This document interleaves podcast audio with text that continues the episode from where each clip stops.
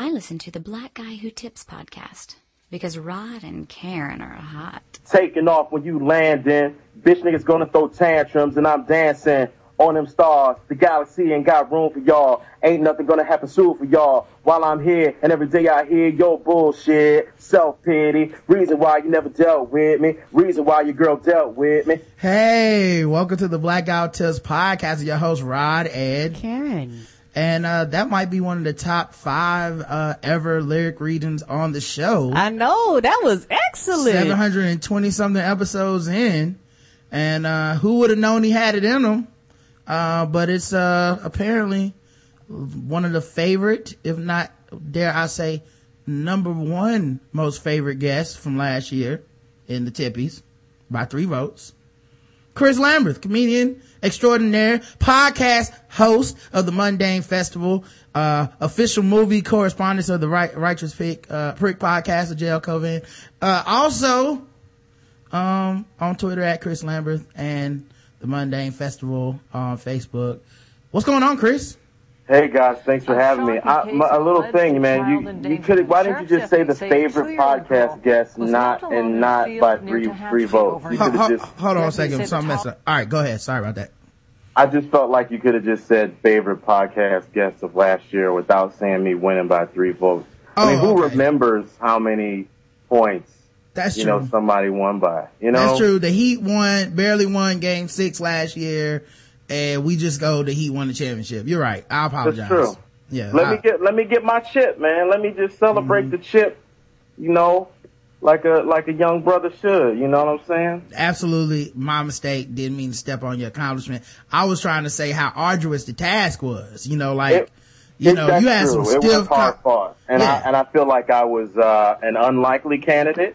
Mm-hmm. But uh, your your fans have spoken. The people have spoken, and who am I to deny what the people want? You know. the people love Chris Lamberth, man. It's, it's just true. And, uh, it, it's always been true. Um, like I said, you guys can find him the Mundane Festival podcast that he puts out every week. Um, Chris, man, what's been up with you, man? It's been a while since we had you on the show. I, I've just been, you know, living my life. Uh, life has happened to me. Uh, I had to get a new car because my truck was not going to pass inspection. Uh, so I was stressed out about that.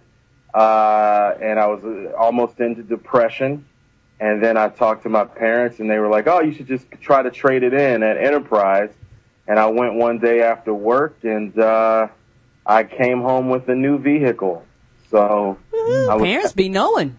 yeah, yeah, because you know, like, so I think if you have parents in your life that that you still talk to, or whoever your your like pa- parental figures are, use them as assets. Use them as uh, uh, uh, bastions of wisdom and knowledge. Yeah, they definitely know more than you. Um, Yeah. They have more resources normally.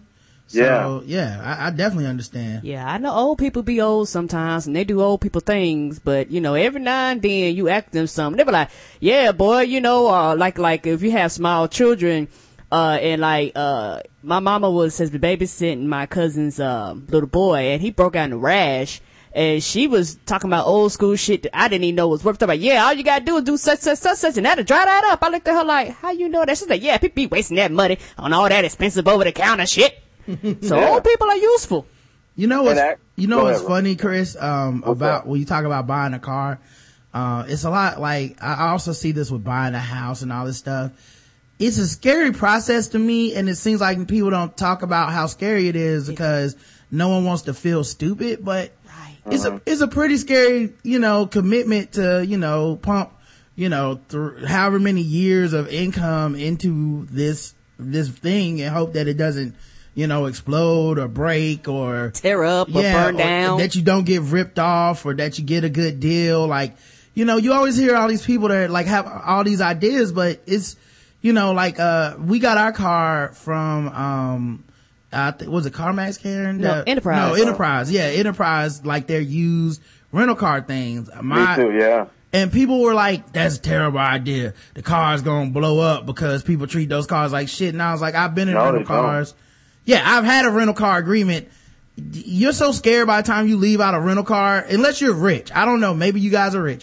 But I was so fucking scared they were gonna just be like, yeah, we didn't see that scratch on the door when you left, so And- that's two hundred and fifty dollars. Right. They uh, charge you for everything. Yeah, like I was treating that shit like it was like in, like it needed to be in bubble wrap, but yet somehow any idea that you have about a car is like, well, I want to get a. I guess I'll just go to the dealership. Well, you're gonna get ripped off. Okay, well, maybe I'll just buy a used one. Oh, well, those guys get the worst. Those are the worst cars. You're like, well, maybe I'll just get one from the rental place. Oh, people fuck those cars. You're like, I don't even know what to say anymore.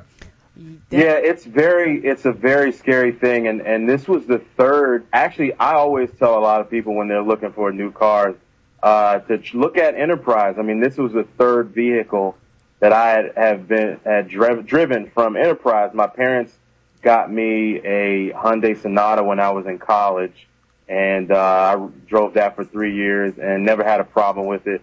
Uh, my dad put the down payment on my Ford Explorer that I had, and then I just kept up the payments. And uh, this was the first time, and actually came like a little proud man moment for me that I didn't realize that I had. Uh, I went in and got the car like I didn't need any like a loan or any. I got, I mean, I didn't need like my parents to co-sign or anything, and uh, I didn't realize that. I wasn't thinking about that. But uh, when I talked to my parents and I said, you know, I'm going into Enterprise and I'll talk to you guys after it's done. And I was sitting in uh, Fuddruckers, like not far from the the uh, uh, dealership, and uh, talking to my parents. It's like, yeah, you know, it's a blessing. I'm stressed out, but it's another. It's like you're trading another ball of stress uh, for a new one Right. uh, with the note and then the insurance and shit. And my dad was like, you know, man, that's you're you're a real man. Like you walked in there with no help and you got a car. I mean, you know, that's that's a that's a big thing. And I damn near cried waiting for my cheeseburger at Fuddruckers when he said that.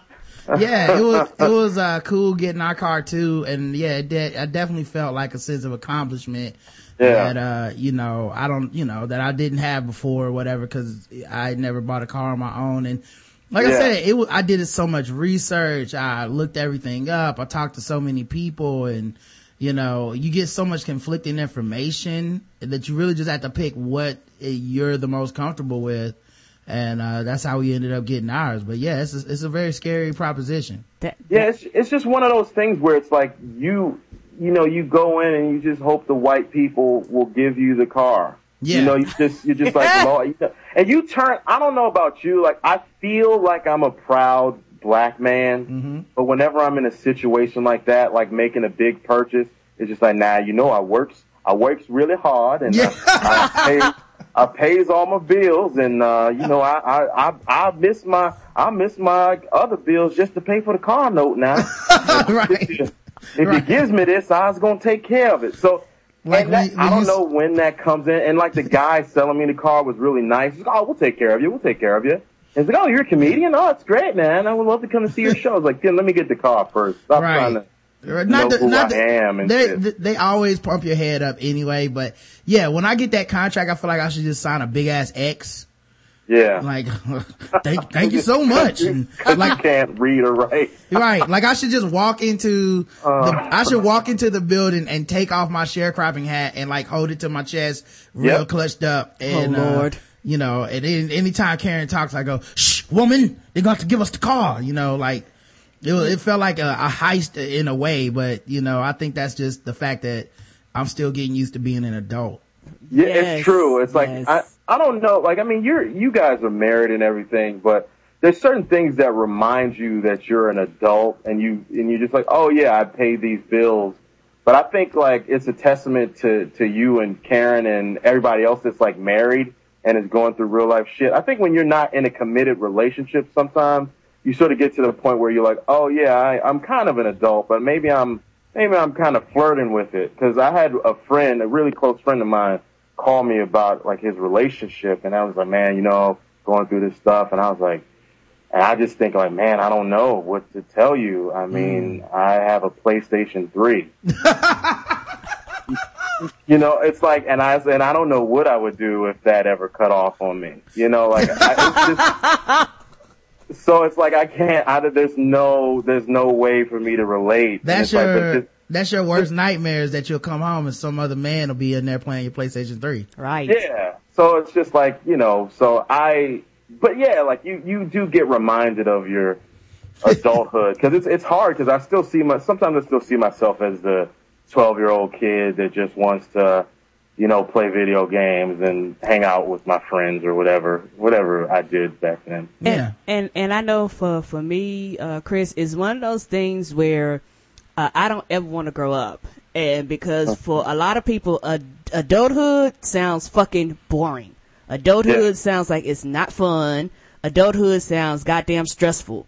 So, you know, I do adult things, you know, Yeah. and I am an adult, but there's some things that I will never give up. I'll never give up playing video games. I'll never give up watching movies. I'll never give up enjoying life. I'll never give up laughing at shit because the way some people view adulthood, you gotta give all that shit up. And I was like, oh, that's what adulthood is? Fuck that. I will never be grown then. it's you're right, Karen. It's crazy, like, because I don't want to give up those things either, and and I like being my age and everything like that. But like, I was yesterday, I went to Sonic, and I ate my food, and I was listening to like, and I was listening to Dan Le Batard's podcast, radio show on podcast, and I started playing Flappy Bird, and I don't think I left that drive-in for like an hour.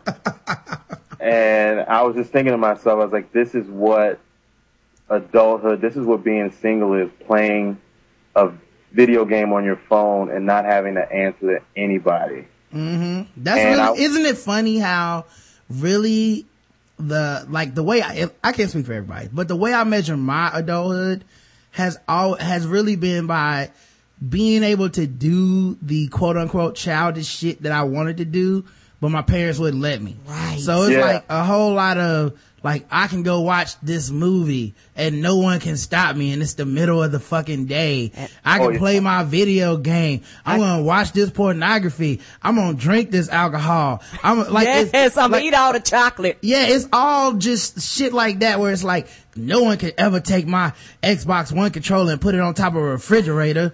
Now, ah! now it's my, I'm the one who's tall enough to touch a refrigerator. I'm protesting. Yeah. It's a, it's a constant thing, but you do have to self, you have to parent yourself too. And that's, that's sort of, yeah, I, I have to make sure that I'm doing that. And I think most people are constantly, you know, in their heads about stuff where it's just like, Right. oh, I gotta, I do have to do these things. Cause I think most, most adults are responsible. Like, Right. you know, you go to work and you pay your bills and you do have to give yourself a, little, cut yourself a little slack. Yeah. Not yourself I so mean, it's serious. funny though because it's still the, uh, the one hour a day of video games I wanted to play anyway. It's never like, oh, I play video games 37 hours. Like, it's always like, man, I played this two hours a day and then I kick my own ass because our parents have still programmed us by being good parents to have that parental voice It's like, isn't that enough video games, Rod? And you're like, who the fuck said that? It's It- true, yeah. it's your It's- brain. It's very true because I was I was playing. I don't. I feel like I don't play my video games enough. I mean, I, I've I've had this conversation with people before, and they told me I was a little bit arrogant when I said like, you know, I haven't played a video game better than The Last of Us, and uh, I just I don't know that I if I ever will. So they were saying that you know, well, you got to kind of just put that to the side a little bit because there's other games out there, but I don't know, haven't found one yet. So Yeah. And, and and I think for me, when it comes to adulthood, everybody, no matter how old you are, you're constantly growing and learning as a person. You never get to the point where you know it all. And I Right. also think that a lot of times other people have very boring, fucked up, non non happy lives and a lot of times if they see you doing what you want to do and being happy sometimes i think a lot of people are very jealous and petty and they feel like well my life's fucked up you know i'm married got kids i don't want got a wife i don't i don't like to have sex with why don't you come over here and join this too and it's one of Yeah. those things where you know i'm that's back to that adult thing if that's being an adult i don't want any of it Yeah. I, yeah. Plus, some of the shit with being an adult just sucks. So yeah, I, I like the, the, I just like the fact that I can pick for myself what the fuck I want to do. Um, you know, we got a lot of stuff going on, man, but first things first, uh, this is the Black Guy Who Tips podcast. You can find us on iTunes, Stitcher, Podomatic, uh, all those places. Just put in the Black Guy Who Tips and we'll come up and we appreciate everybody that takes the time out to do that. Uh, the official weapon of the show is The taser. an unofficial sport. It's bullet ball. at Bullet Ball Extreme. And today's podcast is brought to you by, double sponsored guys. Woohoo! Let's uh, start with, uh, I don't know, let's start with the sexiest sponsor. See if I can find some sexy music. Oh, I almost clicked on John Legend. What the hell? never, never John Legend. You don't make sexy music. Oh Lord. That's right. Um, let me find some, some actual sexy music. Um, am I the, am I the only one that thinks that, uh, John Legend doesn't make sexy music? Is it just He me? makes he makes elevator music. Yeah. Yeah. Yeah, I believe He's, that. he's, yes. he's very talented. I just uh, he doesn't do it for me. yeah. No, I've on, I like the first one. After that, nothing else. Everything Alright. else was terrible to me. Here's some sexy Thank- music. Okay. Well, that's Uh, Carl Thomas was talking about cheating. Um, Yeah. yeah. um, let me see. Not unless you put on Wait, so, how about some Jesse Boykins the third? Jesse, I've never even heard Heard of that that person. Uh, Jesse. That's that sounds like How do something you my even grandma would say. It's just J J E S S E Boykins B O Y K N S. now, And my, it's- what song? I wish. I would go three. Go go with Grayscale. That's All right, the here we first. go. You could go with Grayscale or Show Me Who You Are. This is, this is grayscale. Okay.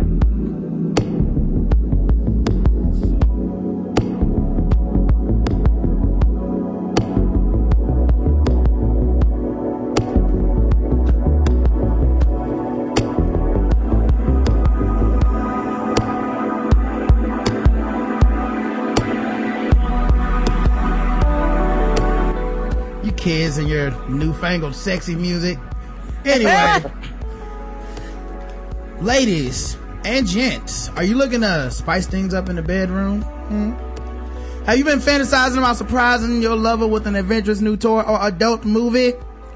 That no one can tell you what to do because you are your own boss now. Your parents don't live with you. Well, here's an offer you won't be able to resist. Like touching your genitals. Go to adamandeve.com and for a limited time only you can get 50% off of just about any item.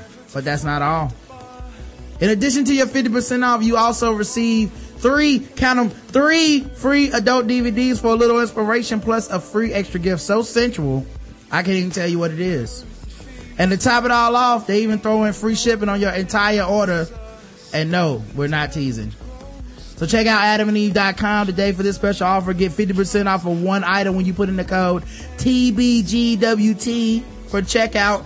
And when you do, you get three free adult DVDs, a free extra gift, and free shipping. Offer code TBGWT at adamandeve.com. There you go.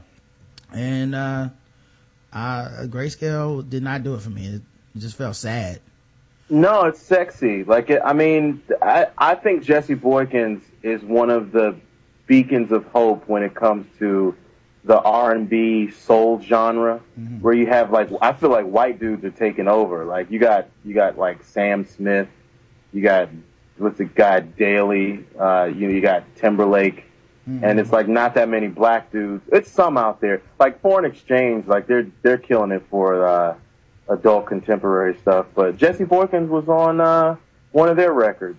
I just, I Uh, just feel like sad is the new sexy. Like I've outlived this generation. Like everything is so like, I want to split my wrist, but first let me get some pussy. Like, No, no, it's just that that I think that record he's just like it's just very sensual. Now maybe Show Me Who You Are is a little little sexier. I'm, I'm scared to click on it now because it might also be one of those, and now I'm going to house and now I'm gonna kill myself. He's got upbeat songs. Like it's a like to me that's one that's that his album Love Apparatus is one of my favorite uh albums of the year so far.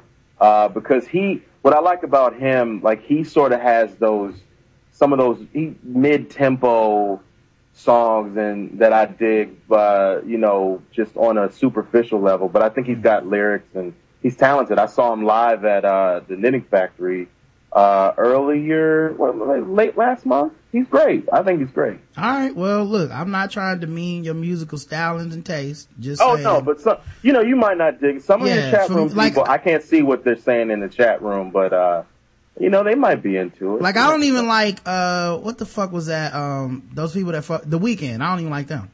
Well, that's a little. Too, I don't know too much about him. I've heard a couple of his records, and he's fine. But it's, you know, I, I that's not my that's not really my speed, but yeah. he's all right. And and what was that you played? Uh, the feedback that girl. That, I didn't like that music either. Yesterday morning, you was playing some girl and you was saying she oh, was overrated. L- Lana Del Rey. Yeah, I didn't like that either. Yeah, not a fan. Not a fan. I don't know too much about her either. Yeah, I know she, she's popular. She is a somber sounding white chick. Um, we also have another sponsor. This podcast is brought to you by Shadow Dog Productions. And they have a brand new Rod and Karen Dead Room interview up on YouTube. This time we sit down with Chris Gaines and mentalist and friend of the show, Eric Dubel. Uh, they talk about acting, the TV series, and an interesting theory about what's really going on in those Roadrunner cartoons.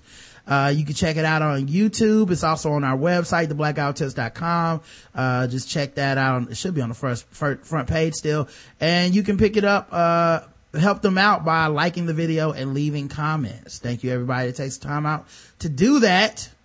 Um, let's talk about different things going on in life. Number one, uh, this morning outside the lines was airing, um, a special about Rashad McCants and Roy Williams and how, uh, Rashad McCants says they could just like not even go to class and still get passing grades and they were there to play basketball more than anything else. And, you know, when I hear stuff like that, it just makes me go, well, this is why you should be paying players rather than trying to pretend that you're educating them because you're not. Mm-hmm. And, um, some dude on Twitter, uh, was like, uh, the bunk is on Twitter. He was like, well, the parents should know that, you know, the coaches are full of shit when they come there and recruit their kids and say they're going to help them get an education. And I was like, why are we blaming the victims here? Right. The coaches yeah. are the ones who tell that lie when they come in your house. When, are, like, at what point is a university or a coach responsible at all for the shit that comes out of their mouths? Like, so now the coach is the victim? Cause that was the thing about this outside the lines. The coaches were painting themselves as the victim. I've never seen anyone backpedal that fast in my life, dude. Like, Darrelle Revis can't backpedal as fast as these coaches were on TV going, uh, well, you know, I'm just a coach. I just work here. I, I don't, I, I, can't even talk to professors. It's, it's illegal. So, uh, they can talk to me, but they rarely hit me up. and like, that's such bullshit because when you walk in a house, you're like, I'm gonna make sure your boy gets an education. I know he's the 1st one in your mm-hmm. family to go to college. They make a lot of promises. Your boy gonna be safe. I'm gonna be like his dad. Like they make a lot of promises. Yeah, and then another yeah. another excuse they have is, well, it's only a handful of athletes that get this kind of treatment anyway, and you know that's the problem. Is some athletes think they're above it all, and here's the thing: those athletes are above it all. Those, yeah. those handful of a- athletes are the crux of what's wrong with the NCAA. It's the greed for less than 1% of athletes that are going to become professional athletes that is causing the entire system to be corrupted. You know, like they're so scared of what a program like Carolina looks like if you take away all the guys that are going to the NBA, if you take away all the guys that, uh, should be able to get paid for what they do they're so scared of what that looks like that they're violating rules left and right. And, uh, in the end of the day, it really hurts the programs more, you know, cause the programs end up losing money, losing scholarships, going on suspension, academic probation, all this shit. Um, a lot of times it hurts the reputation of the kids because they always get blamed for this shit. It's always, Even why didn't the kid just do the test? Cause he doesn't fucking want to go to college in the first place. He has to. You're forcing him to do something he did not want to do. He wanted to go and be rich and get paid and have options that way. He didn't go, man, I can't wait to turn all these years of basketball into an upstanding fine education. That is a secondary goal like a motherfucker. Everybody's like, I want to go to the NBA. So yeah, it's, it was really weird to see people come down on it and it's really weird to see people cover for these coaches Cause if nothing else, they're at least complicit in it by looking the other way and lying, uh, to your parents' face and then going back to school and being like, I can't, I don't have no control over the education. What is that? I just control basketball. I just, I'm a janitor. I just work here. Yeah, it's, it's, I watched it too and, and that's about the third or fourth story that they've done on it since it actually came out. And you got people saying, you know, Rashad McCants is snitching. And it seems like to me, I was trying to, I was thinking about it, like, why would he why would he lie? Why does he have a reason to uh lie about that, and it, didn't really seem like he did. Granted, maybe he didn't have, and I heard some who somebody was trashing him. Uh, I don't remember what if it was an NCAA coach or an NBA coach that was trashing Rashad McCants. You know, they said, well, he wasn't the best player and he had a bad attitude, but why does that matter? I mean, th- these guys are indentured servants and you want to treat them like they're amateur athletes, but you're holding them up to all these expectations of you got to win this and you got to be this for this school. You got to be everything for this, this, uh, program. And then when you mess up, you, they eviscerate them on the news, like mm-hmm. on ESPN. Like they're constantly trying to fuck up their money when they enter the draft. And they say, oh, I don't like how, you know, he wipes his, wipes the sweat off his face in timeout. So right. like I'm a I'm a I think he should drop in draft status. You yeah, know, it's, it's, really weird because you're hyper analyzing fucking 18 year olds, 17 year olds, 19 year olds and shit. And people are going, well, they should know how to make the best decisions for their future at all times. It's like, nobody knows what the fuck they're doing at that age. Not even nobody. You. And just yeah. because you're envious of their position, which they've earned, by the way, you're envious of a position they put in the work to get um, doesn't it mean that they're no longer humans and don't have the same motivations as all of us? Like, it's, it's weird how people divorce themselves from that. But yeah, I was watching this, you know, and blaming the parents. Like, some of these parents have never even been to college. Right. And, and here you go going, well, look, uh, the parents should know that the, the coaches are just going to lie to them. Not every parent is that fucking savvy for one. Two, these coaches are great liars. Mm-hmm. They're yeah. so great. They got you on Twitter defending them. That's how great they are. I don't even know anything about academics. I'm just a, I just roll the ball out and we play. Like, okay, if you believe that bullshit, you know, uh, somehow this guy's able to roll the ball out and just practice to the tune of millions of dollars a year, but not savvy enough to go to a house and lie to some people that possibly don't have any experience with college basketball or recruiting or the rigged system that it is. Like, it's just such bullshit. And, um, you know, I get that Rashad McCants might not be the most upstanding person to fucking level these accusations and you can attack him personally on that if you want to. But it's so funny because, uh, people keep missing the point because they would rather, it's a shell game. They would rather be like, well, Carolina is a dirty program. Uh-huh. Not, not the NCAA is just a dirty fucking institution where we end up with someone, like there's one of these stories every couple of months from everyone. Like, yeah. and everyone's just concentrating on who the story's not about at the time and missing the bigger picture, which is that these kids really shouldn't be in college. Mm-mm. Yeah. So anyway, Mm-mm. and and to me, uh, it frustrates me because ESPN do this uh, and they cover it like when they cover the N word. You bring it up, you talk about it, but at the end of the day, nothing's gonna goddamn change. So you're wasting time. You're not really bringing up any real solutions. You're not really talking about changing the system or any of that. Well, in all fairness, they put the most pressure on sports probably. Like, of, cause they don't have to talk about this shit. Like, but they do. It's not like ESPN can make the NCAA change, but they can put pressure on them, which they do. You know, they like, they're the ones who bring these conversations to the forefront and it becomes like, you know, a big part of the news cycle. And I think they're one part of the reason that there has been some changes. Uh, remember yeah. that story about how the kid from UConn was like, man, I go to bed hungry every night. And, yeah. people, and people were like, oh, that's bullshit. And then, they, and then ESPN looked into it and was like, no, it's true. Like you can fucking have a scholarship and there's restrictions on how much you can eat. So, and when you can get served. And if you don't get back by this time, you don't get to fucking eat.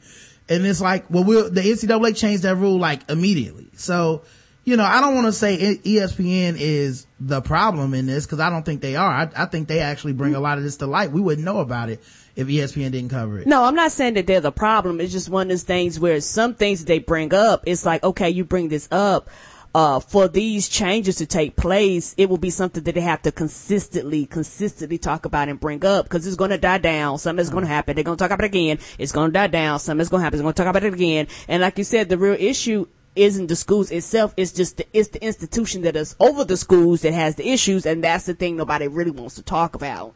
Well, you know what though? They will bring it up when something else happens. And the system's so fucked up, something else will happen. True. Like it's consistently every month or so and now this school's in trouble again and now that school's in trouble again.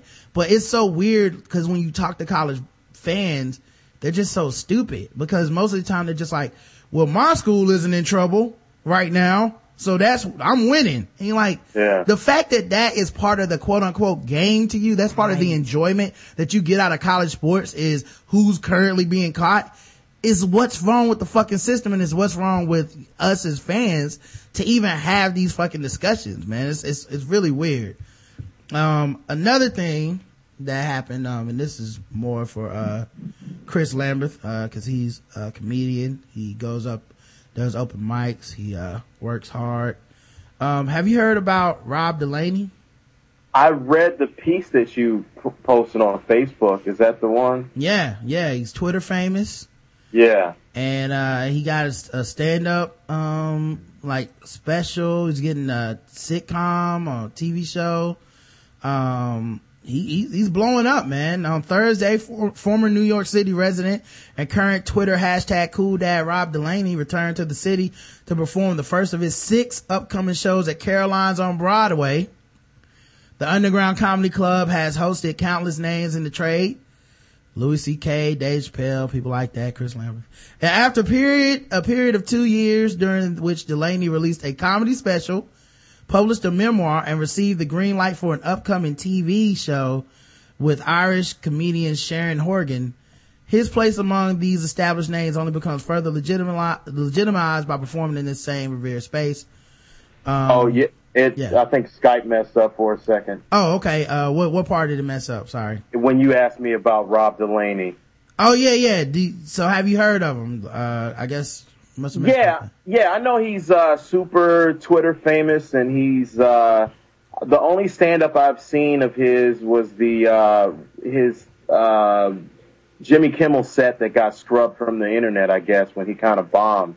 Mm-hmm. And, and uh, I know he's really popular on Twitter. I don't I don't follow him, but I, I see that you know he's got a lot of followers and he's got a book deal and all that. Yeah, So- he's got one million followers. Got an upcoming TV show, comedy special, um, a memoir, like just a, a lot of shit, man. It's all from Twitter. He has one million followers from Twitter, and you know, uh, you know, somebody uh, was reviewing it on thecomplex.com, and they said that his Netflix special they thought was really bad because he was he was stiff. He had never really seen the he didn't seen the it wasn't the same as Twitter where everything's like a mm. complete thought. There's no segue. There's no, you don't have to have add-on jokes. And I don't think a lot of people understand that there are a lot of people that are hilarious on Twitter, but you talk to them in person or you put them on the stage where everything isn't fixed. It's not 140 characters. You literally have to keep people's attention it, and people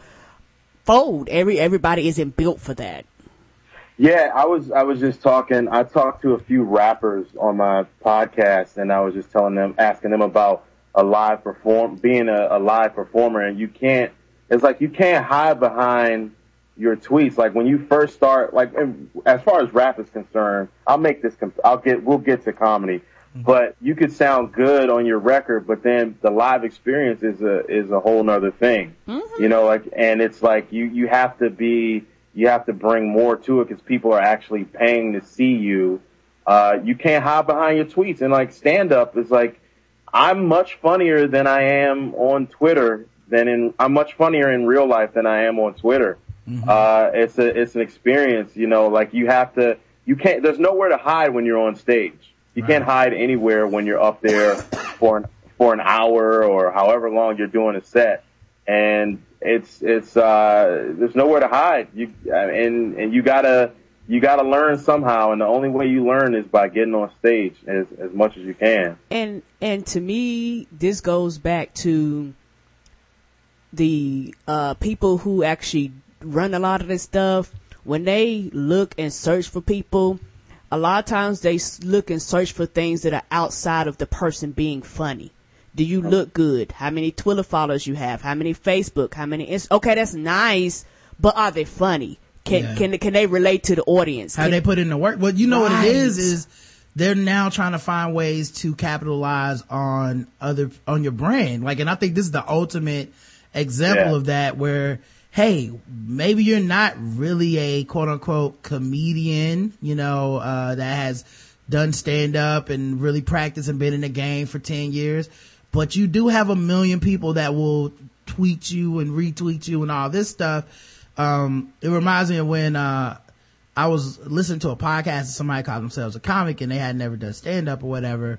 Um, and I was like, huh, I wonder as a podcaster, if, if I, if people would consider me a comedian, um, for what we do since we do a funny show five times a week. Now I don't have any like attachment to that word. I don't really even care, but I just wanted to see what people thought about it. And, you know, some people were like, yeah, yeah, yeah, you're a comedian to me. I mean, you make me laugh and all this shit. And then like some stand-up comics came in, like JL Cauvin, Brandy, they were like, no, not a comedian. You gotta do this, that, and the other. And I'm like, cool. You know, that's more my thinking is that you need to put in time on a stage or something before you can say that. But, um, it's kind of funny because if the industry doesn't consider that a fucking issue, then, you know what I mean? Like, then what is being a comedian if the industry is like, oh no, get this dude a TV show. He has a million followers. Uh, and, we'll just go ahead and put him on TV right now. And, and well, go ahead. I'm sorry. I'm, I'm sorry, Chris. And to me, it's just like music we got away from real talent. We got away from people that could play instruments, people that could really sing. Industry got in there. They go, okay, you're 120 pounds, pretty girl with some hips. We'll put a little bit of makeup on you, tweak your voice a little bit, dance out there and you should sell because this is what they say should sell. And that's kind of how they're doing comedians. They're like not really looking at what is comedy and what's funny. They go, well, you check off of these criterias, we can take you and make you funny. But unlike music, it is not the same. You're either funny or you're not. You can't make someone funny. Right. It's, it's true. I mean, they're, they're going by what they, well, this guy can sell tickets we can market this guy. This guy, Delaney already has his thing. We can put him at Caroline's. He's going to sell out because he's got those followers. So they, people, it's, the economy is so bad right now. You don't see people taking, you don't see the industries, entertainment taking too many risks. Mm. You know, like that's why you have Transformers 4. That's why you have 22 Jump Street. You know, like that's, that's more bankable than an indie movie that somebody put their heart and soul in. That that's a good movie, but maybe not that many people will go see it. Yeah, and you know? when, when you're reading a tweet, there's no uh, stumbling, there's no stuttering, there's mm-hmm. no uhs, there's no cadence issues. Uh, you know, like I read the tweet in the voice that I believe it's in, and I, you know, understand it that way but then when you're saying the same sentence out loud, it might not come across with the same timing. Mm-hmm. You know? Yeah, you, yeah, you can't just read your tweets on stage. I mean, it's, yeah, like it's a certain, I don't know, like I, I, like I'm gonna be I, I was going to make, I'll make this announcement on your podcast. Mm-hmm. I'm going to be headlining at Caroline's in September, September 2nd. Wow. It's, Congratulations, yeah. man. Yes. Thank you. Thank you. It's a, it's a, the, they have a series called the Breakout Artist Series. And they have like new, a lot of the comics, up and coming comics do it. Like you get your night to headline, you pick your host and your feature, and you do like 45 to an hour and you, you try to bring, you try to bring people. But mm-hmm. I've, I've, const- they've asked me to do it a few times. I pushed it away, and I said to myself, you know, this is the time now to really do it and challenge myself at my level. I'll be, I'll be uh, probably like the end of this month. I'll be doing stand up for five years, mm. and I was just like, you know, I was like, I need to, I need to push myself, and I need to have something to work for, work toward. Now, I'm not famous. I have right now probably 1,100 Twitter followers as we speak. Mm-hmm.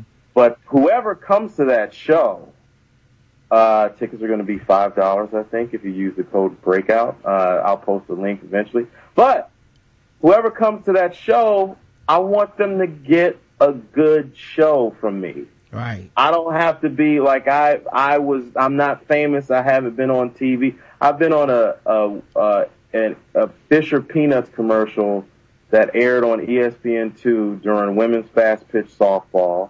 I've been on, so I've had, I've been on TV a little bit, but what I'm saying is like my concern, my objective is to give those people a good show. Not because I have like Twitter follow, because that's my obligation. Right. That's, I feel like that's my obligation to do with somebody that says like, I'm gonna, I'm gonna put myself out there and, and, uh, you're gonna put your money down. You're gonna get a babysitter. You're gonna pay for parking or you're paying for a train. And you people don't realize the sacrifice that people make just to come out. Right. Like you might have, you might have, you might have said, "Oh, well, I'm, you know, I'm, I put in, I put in." You know, when you see your favorite performer, you think about, you buy this ticket in advance, and you put, you take, you take off work. You might take the next day off work. You're paying for drinks, and you're paying for food, mm-hmm. and you're paying for drinks after the show. So that's something I try to consider, and that's why people like me, like a JL, like a lot of, like a Brandy, like people that you, like Brandy Brown, like people you, that other comedians you've had on this show. That's why people bust their ass by doing these open mics. So that when they put them, when people come to see them, they see a good show. Right. They have a good time, and that's regardless of whether you, who's famous or not. Nobody gives a shit about how much, how many Twitter followers you have or what kind of mm-hmm. degrees you have. When you get on stage, are you entertaining me? Yeah, and the- Yeah. I mean, and then from the industry standpoint, they're looking at it as, are we going to get money? You know what I mean? Yeah, and, of course. And yeah. to them, they can sell out an arena because this dude has a lot of Twitter followers and people will come out to see people they know on Twitter because, um, you know, there's a connection there But- but- that, that, that people have, uh, to your personal life and stuff. Karen, what were you going to say? But to me, is there any longevity in that? Because Well, yeah- we don't know. This Okay. is new. This is well- really, this actually is kind of new. Like, Okay. you know, um, honestly, this dude could, you know, work hard, um, behind the scenes, uh, talk, you know, talk to some people, get some advice. Okay. Uh, Improve his pr- practice his Yeah. act. Like, it's possible this dude could become the guy because he, you know, also in, in addition to having his Twitter famousness, he also went out and put in the work. And then by the time you, you really see him on your TV, you're like, oh, who is this guy? This guy's good, you know? yeah. So it's Well- not impossible, but it's just, you know, this is all new. And I, yeah, and I think Karen was alluding to something that's actually right. People, they'll come to your shit. They'll come to Rob Delaney's thing or mm-hmm. somebody like him, but will they come back? Mm-hmm. Right. Mm-hmm. Like Yeah. you gotta want them to come. You gotta give. Like when you hear when I hear some of my favorite comedians talk, like uh like Bill Burr, it- or, like you'll say like you know yeah you might sell all these tickets, but like I'm not gonna do the same material. If I was in Kansas City last year and I come back this year and do the same act, they're not gonna come back. Yep. Yeah, and We're I mean, to and that that's what. I'm what I'm saying is we don't know yet because it's Yeah. new. Like maybe they come back and maybe we're like, wow, apparently you can fucking become a comedian via Twitter. You know what I mean? Or maybe it's like, yeah, this is a terrible idea. This, you know, like he's not good and people don't like it and it's not as good live. And, you know, of course, following someone on Twitter is way easier than buying a concert, taking a day out, you know, all that Yeah. shit. But it's, it's a very interesting time, I guess. Um, but yeah, it, it was, it was funny reading this review because it was a lot of like, yeah, he's funny on Twitter, but not as funny in real life. And it's like, well, that seems like that would make a complete, that makes complete sense, you know? Yeah. Like, how would you translate that to real life? It's so, like, you would need to practice that so much. It takes people years to get that shit on stage, and Twitter's not the same. Um, no, it's not. And me and Roger have seen people bomb and do terrible and have awkward moments and looking at the crowd like, y'all gonna laugh? And we looking at him like, that shit ain't funny. So it's completely different and crowds can be rough. Yeah, They are. but, but yeah, you, I was hosting a show Thursday night, and it, it was a good show. Uh, it was a packed house. There were people that were coming to see specific people, and I didn't know any of the people, but I could. I I had to take the bullet. I mean, as a host, you're the first person that walks on stage, so you know what you have to do. But I eventually I won them over because that's I, I was doing my job. But so you have to be able to to go up there and and do your job because that's what they're that's what they're expecting from you and I went on a bit of a tangent, but I'm sorry. It's all right, man. Mm-hmm. Like, I, I mean, I, I get what you, where you're going with it. Mm-hmm. I, I, like I said, I don't, I just think it's going to be an interesting time because maybe this is the new wave. Maybe this is the next thing. And these guys are going to, you know, the people, cause I mean, in a large part, uh, Chris Hardwick has a huge connection with his audience through social media. Yes, he does. But, but then when you get to the show, he delivers Yes. Yeah. you know, cause he put in so much work. Work. It, it's gonna be interesting to see people come at it from the other angle of, here's a huge following. Can we make this guy a person that people want to go see? Like, I, I don't know the right answer, Yeah, honestly, it's- but it's, it's- very interesting that this motherfucker got Comedy Central, spe- I mean, got like a, a stand-up special on Netflix and all that shit. Like, that's pretty interesting because I, I didn't think we were at that point yet where it's like, oh, I don't actually do stand-up, but I'll take this special. Yeah, it, it's gonna be interesting to see. And to me, um, sometimes I wonder, kind of, and I guess I can ask Chris this: how other comedians feel when you're going. I've worked hard at my craft. I've been at this for years, but I can't get a goddamn glance. But yet you let somebody come along who does this, and you just put them all in the spotlight. Well, it just it's you have to use that for your for fuel. I'm sure you guys see that or where other you guys are doing well, but I'm sure you look up at other podcasts like we should be on this motherfucker. You know, whatever whatever your you know whatever field you're in, you always see that. So it's it's not the same, but it, it I mean it's the so it's the same. Uh, it's just a different field, and I see people like again. I'm I'm only five I'm only five years in, but I've I've put in training beyond those five years that I've been doing stand up as trying to be somebody as an entertainer that people will rely on when they see my name attached to something. I want people to say, "Oh, Chris Lamberth's in that." I'll check it out because I like that guy. Like I mm-hmm. use the, the example of who you think of your favorite actor right now, and you would probably go see them whatever they're in. Like mm-hmm. like for me right now, that guy is Michael B. Jordan. Like I would go check out what he's doing because I I know the guy's gonna deliver because he mm-hmm. has a track record. So you just I just use that as fuel to say, well, I got to get better. I got to get funnier.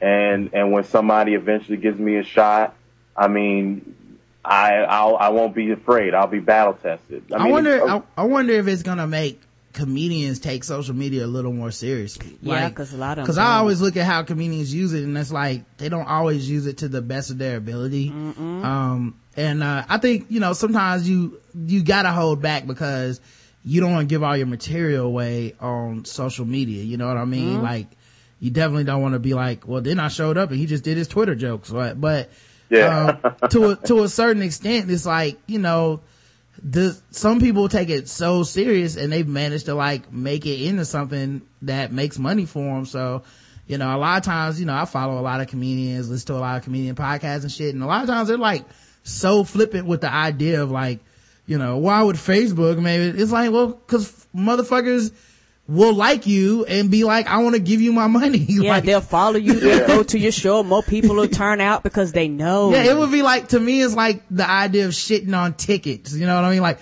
why would t- you sell tickets to a comedy show? It's like because that's how you make the fucking money, man. Like, Do you go want where the to money show up or not? This is where they are. They're not on the street corner taking flyers anymore, sir. it's where yeah, it's where everybody's at. And I mean, I think for you're only gonna have a few people that it really balloons up for. You know, like a Rob Delaney, like Dane Cook with MySpace, Mm-hmm. and you have like you know Donald Glover with the YouTube when with his uh, Derrick Mm-hmm. team and stuff like that. It's only you know it's gonna pop off big time for a lot of for a few a small percentage of people. But uh, I think you you got to use it to to show who you are. Like I have the podcast, I have the Twitter, the Facebook, and and I'm on Instagram, and you know like the the people, like, and you guys have been helpful with getting me people that actually like me for some reason. And, and the, the people that listen, you know, I was having pro- problems with the podcast, uh, cause Podbean was trying to say I didn't pay my bill, but they take it from my PayPal every month. And, and I was, I didn't load it on the time when I did. And the homie called the Haitian reached out to me, and said, Hey man, you got, you got a podcast this week? What's going on?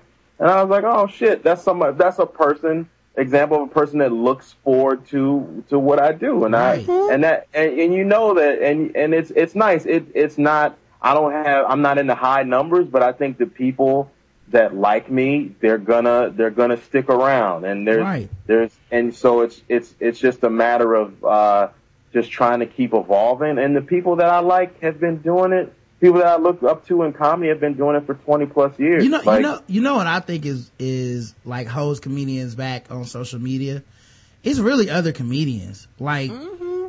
like I think a lot of comics, at least from the context clues I picked up, they care about which comedians follow them, and that's the wrong way to look at it. It should be about which fans follow you. Because if so and so unfollows you because you tweet about Pretty Little Liars too much, f- fuck them. They they weren't gonna pay for anything for you. They weren't gonna buy Yeah. a ticket. They weren't. But there might be somebody that loves Pretty Little Liars that goes, "Oh, I was not following Chris Lamberth. Oh, this dude's a comedian. Oh, he has a podcast. Oh, I'll he's go in New it York." Like, like that's how the shit works. Not, but comedians are all like, "Oh no, uh, Mike Kaplan's gonna unfollow me." It's like, well, you know that.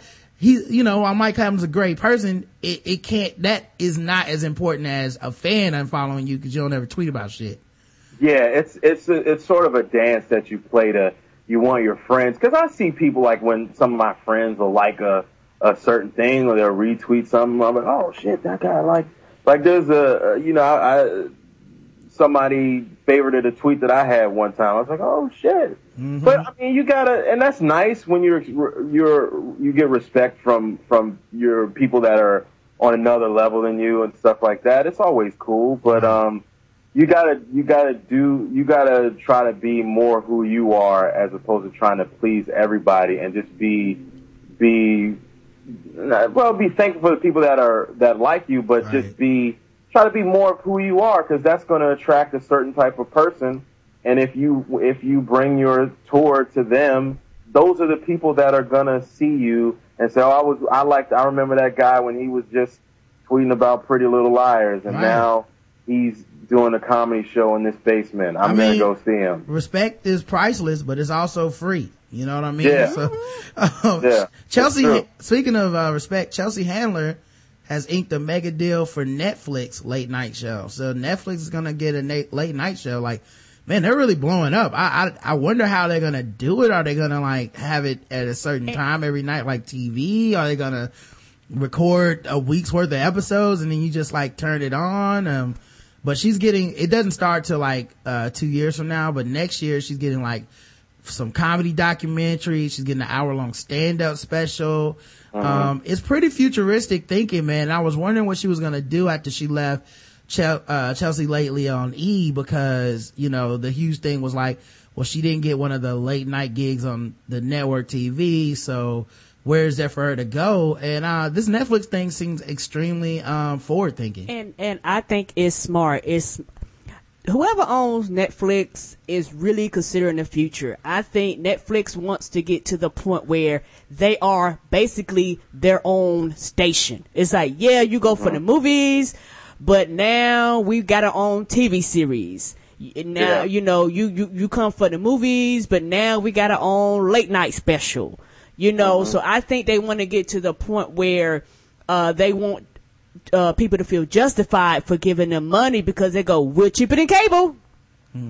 You know, and the more people sign up, the better it is for them. And actually, the more content you get as, as somebody that, uh, purchases Netflix, I think this is great because not only does this open up the door for her, it opens up the door for other people. Who knows? They might turn around and uh, give one to Arsenio Hall. They might turn around, you know what I mean, and gives give them the other people where they go, okay, you might not be for a major network, but we'll put you here because you might have a fan base here that might not care or, or might not want to pay for cable. yeah It's true. I mean, and they make pretty good content. I mean, then Orange is the New Black is a. I don't know if you guys watch it, but I I had did not plan on binging on season two uh, to whenever it came out, but I did. You know, it, it it drew me in, and the way that they release content is uh, is.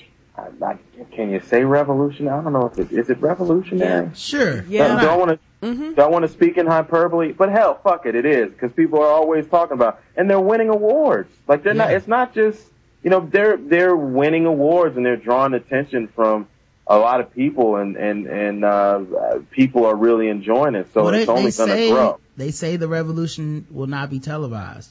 So, Indeed. it is not being televised. Being watched Right. on Netflix. Um, Yes, it is. but uh yeah she you know and i know that chelsea handler apparently is kind of controversial a little bit with some people like people didn't like she made jokes about lupita nyong'o and uh the the brad pitt and uh Ari, uh, and uh, and uh, uh, Angelina Jolie and uh, all that stuff. But um, I don't really follow her that much because I don't watch late night shows. So um, you know, it's, it's I guess it's just be interesting. I might catch her stuff more now than I would have Yeah. because I don't watch late night. But she's gonna also get four documentary like comedy doc, docu comedy specials. One um with her learning about things. One is NASCAR. One's politics, Silicon Valley, and then the other is NBA, the NBA draft.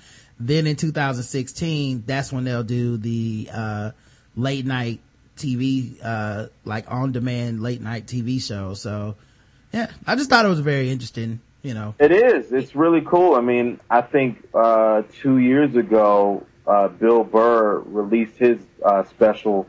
You people are all the same, and it was only digital, and that was for for a minute, a fair, maybe for like a few months. That was the only way you could see the special, and that was something that made me get Netflix streaming. Like I origi- uh, originally just had the disc.